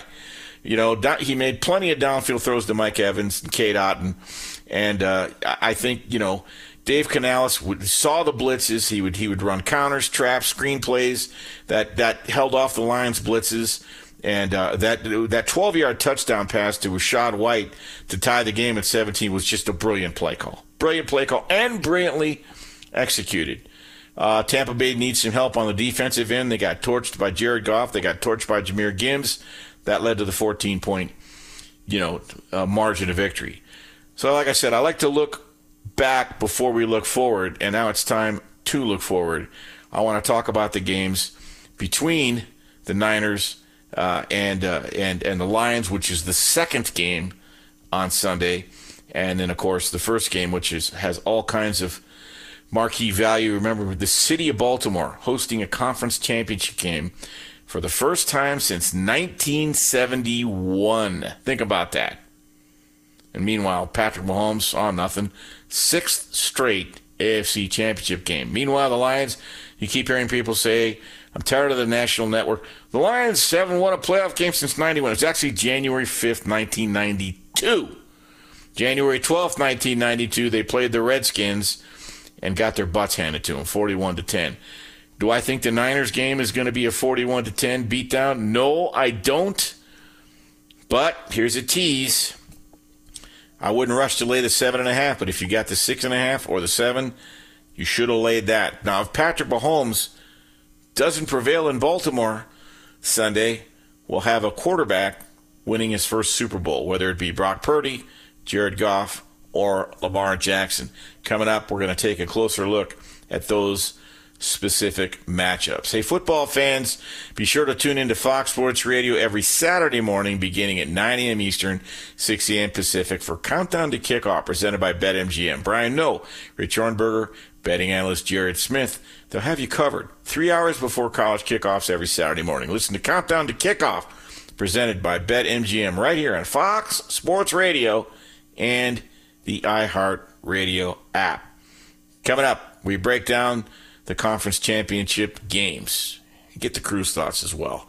I'm Bernie Fratto. We're coming to you live from the Las Vegas Fox Sports Radio, TireRack.com studios. Don't go away. You're listening to the Bernie Fratto Show on Fox Sports Radio. Enjoy all your favorite sports like never before at BetMGM. Signing up and playing is so easy. Simply sign up using code Buckeye and receive up to $1,500 back in bonus bets if you don't win your first bet. When you register with BetMGM, you can get instant access to a variety of parlay selection features, live betting options, and the best daily promotions in the business. And with BetMGM at your fingertips, every play and every game matter more than ever. Place your moneyline, prop, and parlay bets with the king of sportsbooks today. Sign up using code Buckeye and receive up to $1,500 back in bonus bets. If you don't win your first bet. That's right, up to $1,500. Again, sign up using code Buckeye and receive up to $1,500 back in bonus bets if you don't win your first bet. BetMGM and GameSense remind you to play responsibly. 21 plus and present in Ohio. Subject to eligibility requirements. Rewards are non-withdrawable bonus bets that expire in seven days. Gambling problem? Call 1-800-GAMBLER in partnership with MGM Northfield Park. That's 1-800-GAMBLER. Do you love Selena? Like, really love? Whether you saw her live, saw the movie as a kid, or saw her looks all over TikTok, there's no shortage of reasons to stan the Queen of Tejano. And Stan, we do over three whole episodes of our podcast, Becoming an Icon. We're reminiscing as lifelong Selena fans, sharing hot takes and telling her story. Listen to Becoming an Icon on America's number one podcast network, iHeart. Open your free iHeart app and search Becoming an Icon.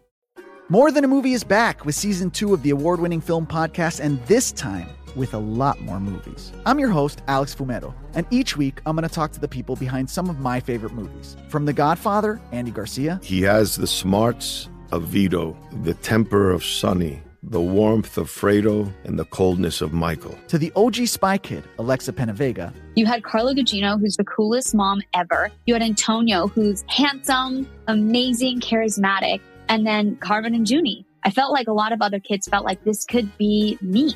To the legend behind La Bamba, Lou Diamond Phillips. When I walked in, I didn't think I had a shot at Richie because John Stamos' picture was already up on the wall. Every episode will feature interviews with the biggest actors, directors, writers, and producers behind your favorite films and tap into the history of Latinos in film. Listen to More Than a Movie as part of the My Cultura Podcast Network, available on the iHeartRadio app, Apple Podcasts, or wherever you get your podcasts. All right, we're back on the Bernie Fratto Show, Fox Sports Radio, coming to you live from the TireRack.com studios here in Las Vegas. It's time to talk a little NFL uh, championship Sunday at NFC and AFC. I'm going to start with the later game. Kicks off at 6:30 Eastern. Uh, Lions are a seven to seven and a half point underdog at San Francisco, depending where you shop. Saturday night, uh, Dan Leach will join us. Former compadre at 91, 97.1 in Detroit will join us live from San Francisco. He's making the trip from Detroit.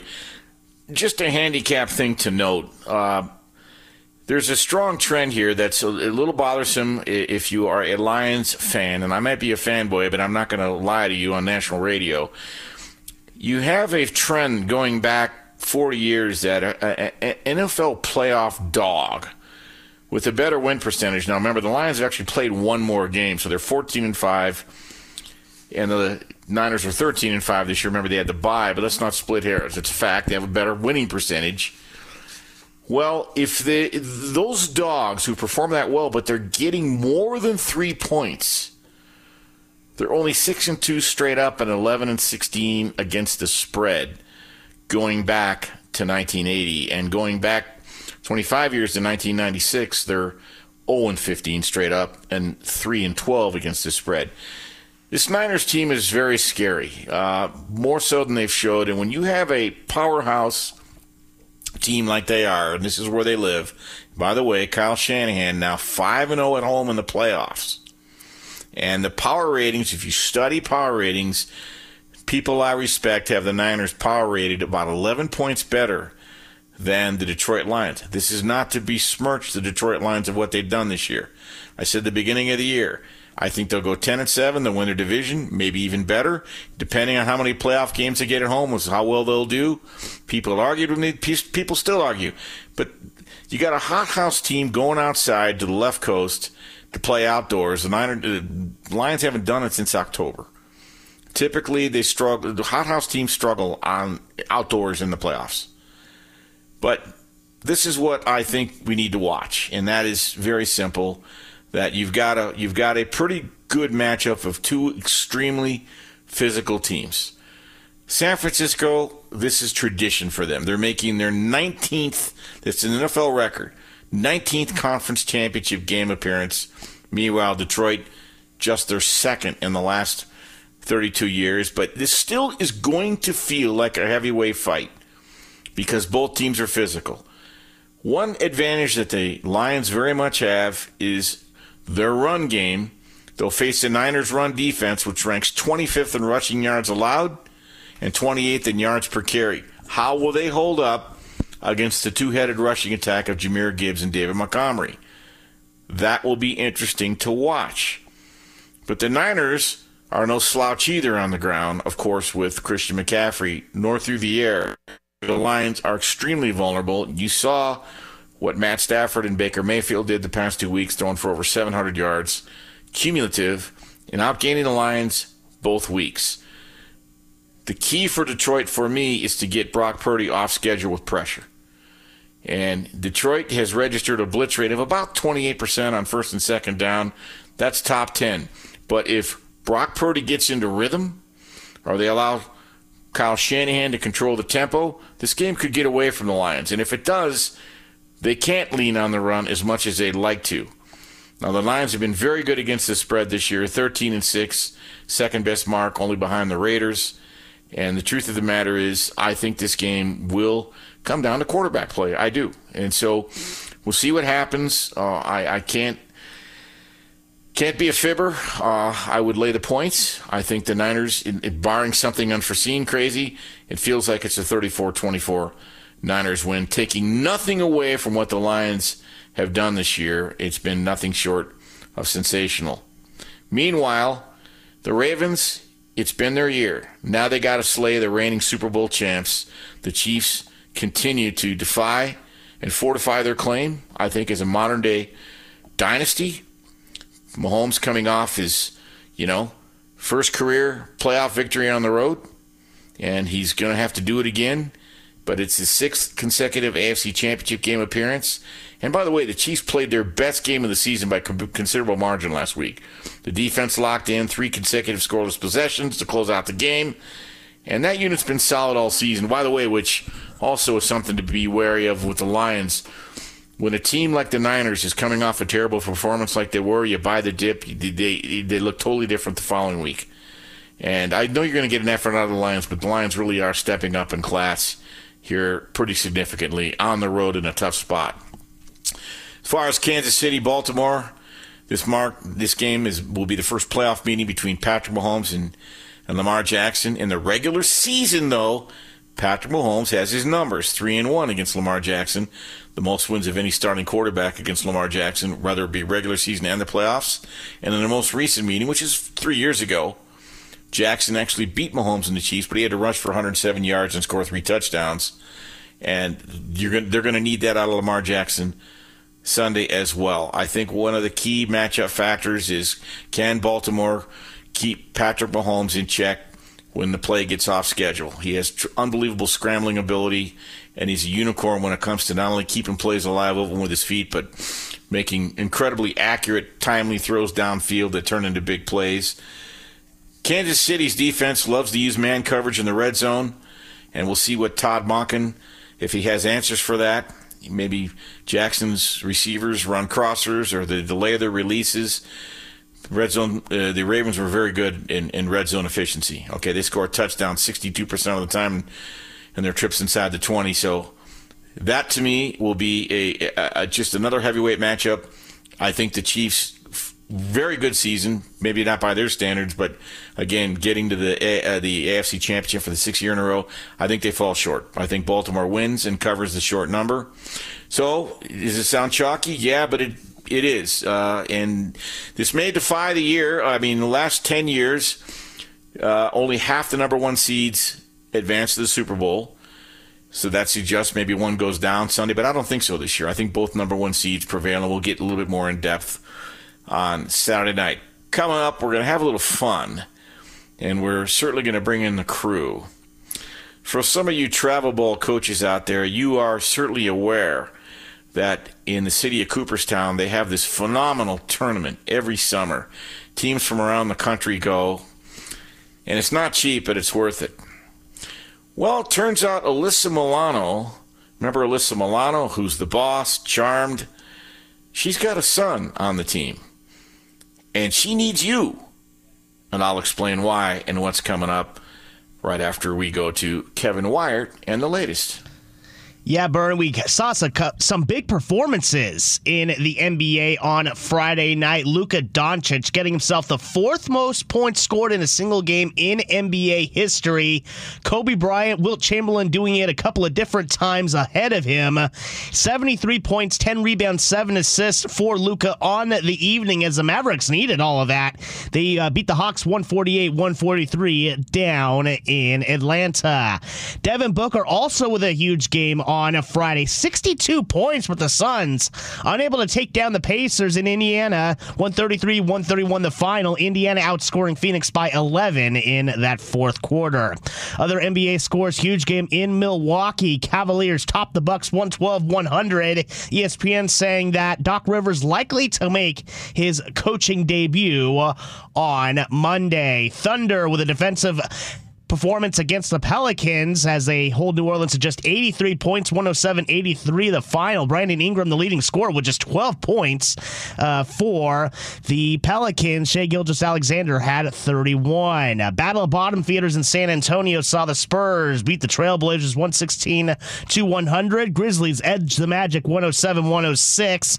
Rockets over the Hornets 138 104. And the Clippers pound the Raptors 127 to 107 one ranked team in action in college hoops as number 13 Wisconsin. Uh, pulls away from Michigan State 81 to 66. AJ Storr with 28 points for the Badgers. NFL news. Good news for the 49ers. Deebo Samuel will be on the field on Sunday against the Lions in the NFC Championship game. He did have to leave the game against Green Bay last Saturday with a shoulder injury, but he did practice for the second straight day on Friday, and he does not carry an injury designation heading into the weekend. Not so good news, though, for the Lions. They've ruled out Jonah Jackson, Kalif Raymond uh, for Sunday's matchup.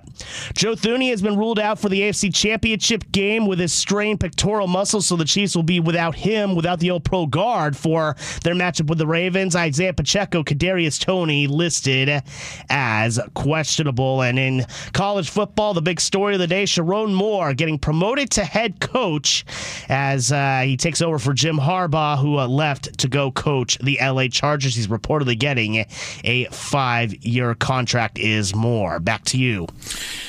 All right, Chef, good stuff. You'll be back with me Saturday night, correct? Absolutely. All right, looking forward to it. All right, I want to bring in the crew on this as well, but I want to set this up. I know you've all heard of Alyssa Milano. Uh, years on Who's the Boss, years on Charmed, married to, a, I believe, a talent agent, creative artist. And according to the website Celebrity Net Worth, and I have no idea if they're accurate, don't have any reason to doubt them, but don't quote me on it. But let's work with me. That's all I got to work with. Uh, they listed uh, Alyssa Milano's net worth at $10 million. Is that true? Hell, I don't know. I don't count anybody else's money anyway. And they also report that while she was on the show Charmed, she was making about $90,000 an episode. Well, God bless her. She's got a son that likes baseball. That's all good with me because I like baseball. I define myself that way. She even said baseball is life. It gives us purpose. We're driven to be our very best. But in order to compete, we must raise funds. Alyssa Milano is looking to raise $10,000 for her team. The Birds, the 12, the 12 and under travel team, I'm not sure where they're, they're based out of. I'm going to guess California. She just tweeted out yesterday or Thursday, my son's baseball team is raising money for the Cooperstown trip. Any amount would be so greatly appreciated. You could read more about the team and make a donation here. Hmm. Something about this doesn't sit right with me. But I think, believe it or not, according to their travel fund, they've already managed to raise about 5900 of the 10 grand so there are some very generous, fine folks out there. Uh, but the GoFundMe creation date was May 19th, and you know other people have accused her of begging. I won't. I won't be accusatory. I would just say this: something doesn't sit right with me about this. Maybe the crew can straighten me out. Shay, what, first of all, Shay, do you intend on uh, uh, donating to this very worthwhile cause? Um, I, I, you know, I got some of my own friends that have uh, have uh, brothers that are going to be going to Cooperstown. So I, right, I it's a great teams. thing. We, you go ahead. I'm i have sorry, other go- teams I got to support, but uh, Right. no, it's, it's a great thing. It, it really is a beautiful thing. And, and growing up, going to high school, like I had a ton of friends that I didn't play baseball myself, but all my friends went to Cooperstown. So it's a beautiful thing. But I It's mean, an amazing week long deal. Go ahead. I mean, they have never once posted on their Instagram saying, "Hey, we uh, we need some help getting to Cooperstown." And don't get me wrong, I don't think they were making as much as um, as Alyssa Milano was, or their families were making as much as. Alyssa See, you bring up a good point. How about a bake sale or find a sponsor or hold a car wash or Yeah, something? like something- You Be, be a little resourceful. It's freaking Alyssa Milano. But, You know, what, what's Yeah. going on here? Like I don't expect her to pay for the entire trip. Don't get me wrong. Like I had some wealthy people. Like I grew up in Calabasas, so I had some wealthy people on my like in like around me. So it kind of was the same thing with them, but they're not going to pay for the entire trip. Like why like no one's expected to do that ever in life. It doesn't matter how much money you make. But with with kind of this kind of thing, it's more of just you put more effort into it. You know what I mean? Like you do have the money, but it's like, why should we give you money? It's more of just like, yeah, do a bake sale, like put up like a car wash or something like that. It, it- it's weird. You know what I mean? It's weird. it is weird. It. doesn't sit well with me. Yeah, it doesn't sit well with me either. But at the same time, like I'm, I don't expect her to pay for the whole trip. Fair, fair, fair and balanced. Uh, Chef, I'm sure you got some thoughts on this. You want to help Melissa Milano out? Personally, no, but I will say Miss Melissa, Alyssa Milano, excuse me, has actually responded to this firestorm. And she has said, quote, I'm getting media inquiries about whether I have financially contributed to my son's baseball team. I've paid for uniforms for the entire team and coaches, thrown birthday parties, and sponsor any kid who can't afford monthly dues. She then added that the kids also do fundraising themselves, car washes, movie nights, and many other fun things. Thank you to all who have contributed to the GoFundMe. You made things easier for these boys and their families, and the amount apparently now is up to around seven thousand dollars. Wow, okay, got an update.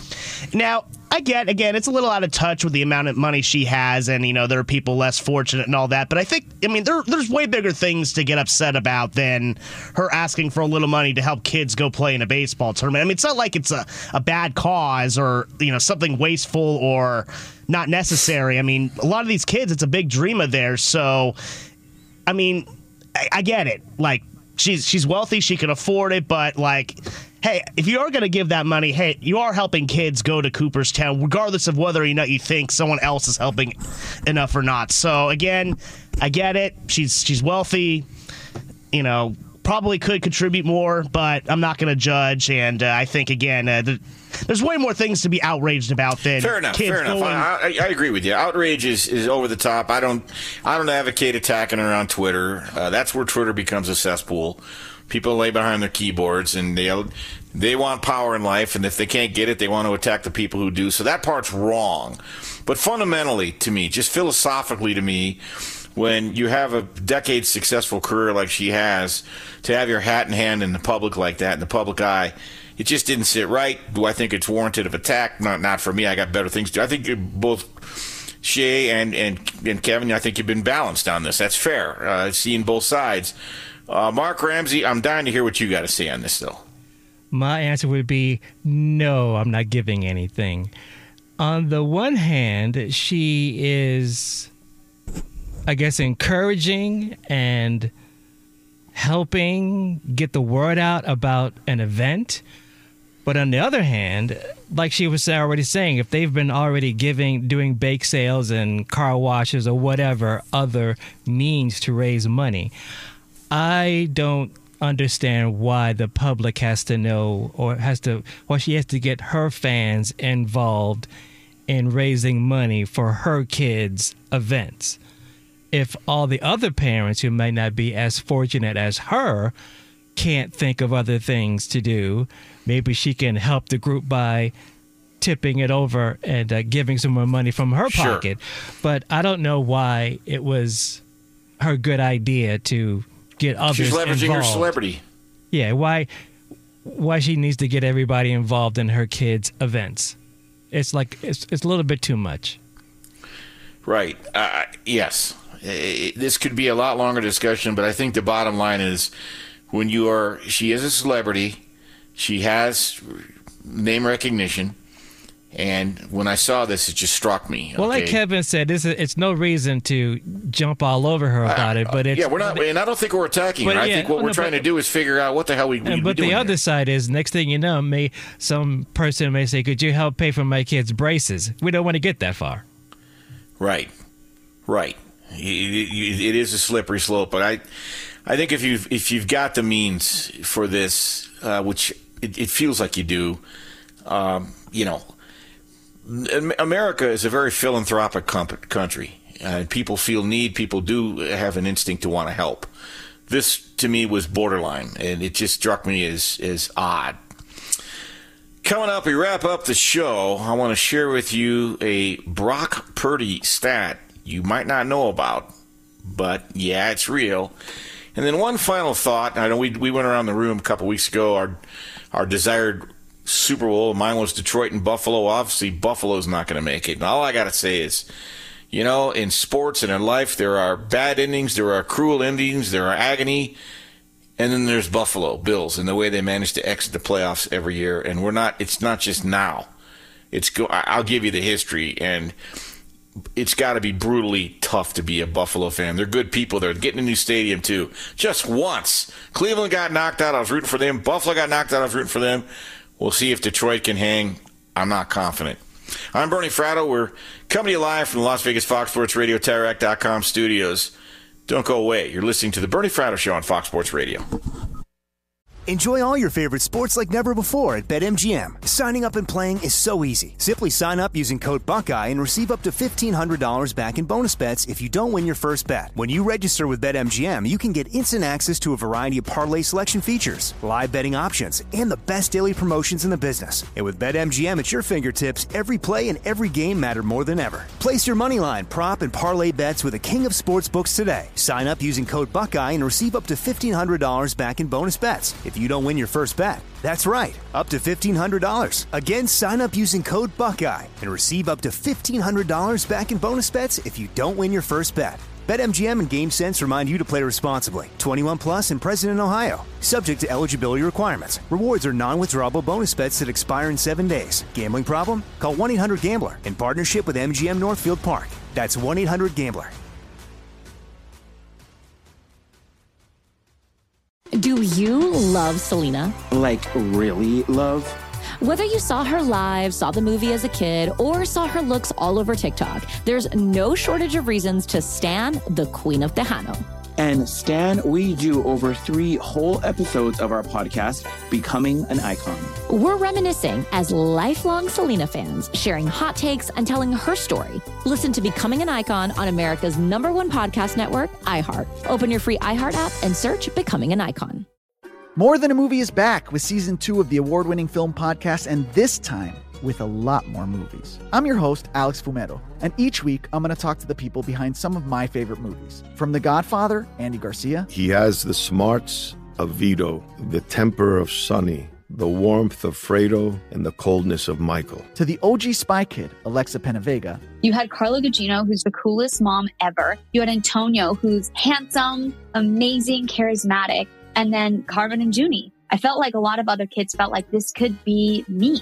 to the legend behind La Bamba, Lou Diamond Phillips. When I walked in, I didn't think I had a shot at Richie because John Stamos' picture was already up on the wall. Every episode will feature interviews with the biggest actors, directors, writers, and producers behind your favorite films and tap into the history of Latinos in film. Listen to More Than a Movie as part of the My Cultura Podcast Network, available on the iHeartRadio app, Apple Podcasts, or wherever you get your podcasts. All right, wrapping it up on the Bernie Fratto Show. Back on these airwaves Saturday night, 11 p.m. Pacific to 3 a.m. Jam packed show. Just tweeted it out. Before I go any further, though, I want to thank my broadcast team back in Los Angeles. They've been with me since 11 p.m. Pacific on Friday night. Shay Mogengard, great job managing through all the callers and keeping us glued together. As always, uh, of course, uh, Mark Ramsey, our technical producer, never misses a mark. Great stuff. And Kevin Wyatt, the chef sitting in on a Friday night. Good to have you, and we'll have I, I, I think the same guys back Saturday. No, I guess uh, Shay did a great job training Ian. We'll have Ian, but uh, we'll have uh, we'll have Kevin and and Mark back. So appreciate the crew, guys. Always great. Uh, you might not know this about Brock Purdy. Yep. Niners are a perfect 5 and 0 and Brock Purdy starts versus NFC the playoff field. They beat the Cowboys, the Bucs, the Eagles, the Rams and Packers. If they beat the Lions, that would mean a clean sweep and that would be quite an exclamation point on San Francisco's NFC title. Brock Purdy could become the first quarterback for any team since Joe Montana in 1984 to sweep every playoff team they played in his conference between the regular season and the postseason. And you wanted to brash Brock Purdy, huh? Well, hold your horses there, fellas. We'll see what he does. That's pretty good. All right, I want to talk about Buffalo. To be a Bills fan, I gotta believe, is to exist in a state of agony. It's a, it's a vicious cycle that repeats itself. It's like a Twilight Zone episode, Murray's Groundhog Day. It repeats itself over and over. Hope, then disappointment. Hope, then pain. Hope, then more pain. Hope, then missed field goals. You know, th- their endings are not just bad endings, they're cruel. And every time it's when the game is on the line and, and it's still indelibly etched in your memory. It'll still be talked about losing Sunday night to the Chiefs 27-24. People were crying in the stands, okay? They're they're invested here in Buffalo. Uh, they always have been. Completely understandable. When you look at the Bills' history, both recent and distant history, okay? Let's go the last 4 years. The Bills have averaged 11.6 wins per season. They've made the playoffs every year. They've reached the AFC Championship game only once. but they always lose by a single possession every game. Seven times this season alone. Sunday night, Tyler Bass joined the history of Buffalo Bills infamy by missing a 44 yard field goal wide right. It was eerily similar to the most famous Super Bowl loss on a missed field goal by Scott Norwood back in 1991, Super Bowl 25, that went wide right. Buffalo was a seven point favorite against the New York Giants that day. Buffalo, Bill Belichick was the defensive coordinator, and they stifled Jim Kelly and the K gun offense, but they still had a chance to win the game, and Scott Norwood's field goal soared wide right. Oh, by the way, I gave you the last four years. How about that five year period between 88 and 93? The Buffalo Bills not only averaged the same 11.6 wins per season, made the playoffs every year, and went to and lost four straight Super Bowls. They lost to the New York Giants, then Washington, and then Dallas twice. But the first Super Bowl they lost was the one with the missed kick by Scott Norwood. You have to wonder had Buffalo closed the deal that day, might their fortunes have changed? Unreal. Meanwhile, who benefits? The Chiefs. They're defending Super Bowl champs. They eliminated the Bills in 2021, 2022, and now 2024 terrible vibes in Buffalo. Kansas City somehow just seems to stroll into town by sheer, you know, Casey Stengel used to say, teams lose to the Yankees because they get stuck staring at the pinstripes. I think the Bills look at that team and they're psyched out. Maybe that's not fair, but until they prove me wrong, you know, Jason Kelce, Taylor Swift, Patrick Mahomes, Andy Reid, right on down the line. So, look, Buffalo had their chances last Sunday. Kansas City had to survive multiple situations where they couldn't put them away. And I don't want to say Buffalo choked at the end, but it doesn't look good. It doesn't feel good. They get to watch Kansas City make a sixth straight trip to the AFC Championship. And meanwhile, Buffalo goes home in the most agonizing way. Even if you're not a Bills fan, you got to feel for this team and feel for this city. It's going to do it for the Bernie Fratto Show. Back on these airwaves, Saturday night, 11 p.m. The Bernie Fratto Show. Keep it locked. Up next, the fellas on Fox Sports Radio. At Bet365, we don't do ordinary. We believe that every sport should be epic. Every home run, every hit, every inning, every play. From the moments that are legendary to the ones that fly under the radar. See for yourself when you sign up today and get $150 in bonus bets when you bet just $5. Whatever the sport, whatever the moment, it's never ordinary at Bet365. 21 plus only must be present in Ohio. If you or someone you know has a gambling problem and wants help, call 1-800-GAMBLER. Terms and conditions apply. I'm Diosa. And I'm Mala. We are the creators of Locatora Radio, a radiophonic novela, which is a fancy way of saying a, a podcast. podcast. Welcome to Locatora Radio, Season 9. Love at first listen. We're older, we're wiser, and we're podcasting through a new decade of our lives. This season, we're falling in love with podcasting all over again and getting to the heart of our stories. We're going places we've never gone before, and we're bringing you along with us. With new segments, correspondence, and a brand new sound. Season 9 is kicking off with an intimate interview with Grammy Award winning singer songwriter Natalia Lafourcade. What's giving you hope right now? Well, when I see what music does to people, it gives me a lot of hope. If you liked Locatora before, you're going to love season nine. Subscribe to our show and you'll see why Locatora is your prima's favorite podcast. Listen to Locatora Radio as part of the My Cultura Podcast Network, available on the iHeartRadio app, Apple Podcasts, or wherever you get your podcasts. Do you love Selena? Like, really love? Whether you saw her live, saw the movie as a kid, or saw her looks all over TikTok, there's no shortage of reasons to stan the Queen of Tejano. And Stan, we do over three whole episodes of our podcast, Becoming an Icon. We're reminiscing as lifelong Selena fans, sharing hot takes and telling her story. Listen to Becoming an Icon on America's number one podcast network, iHeart. Open your free iHeart app and search Becoming an Icon.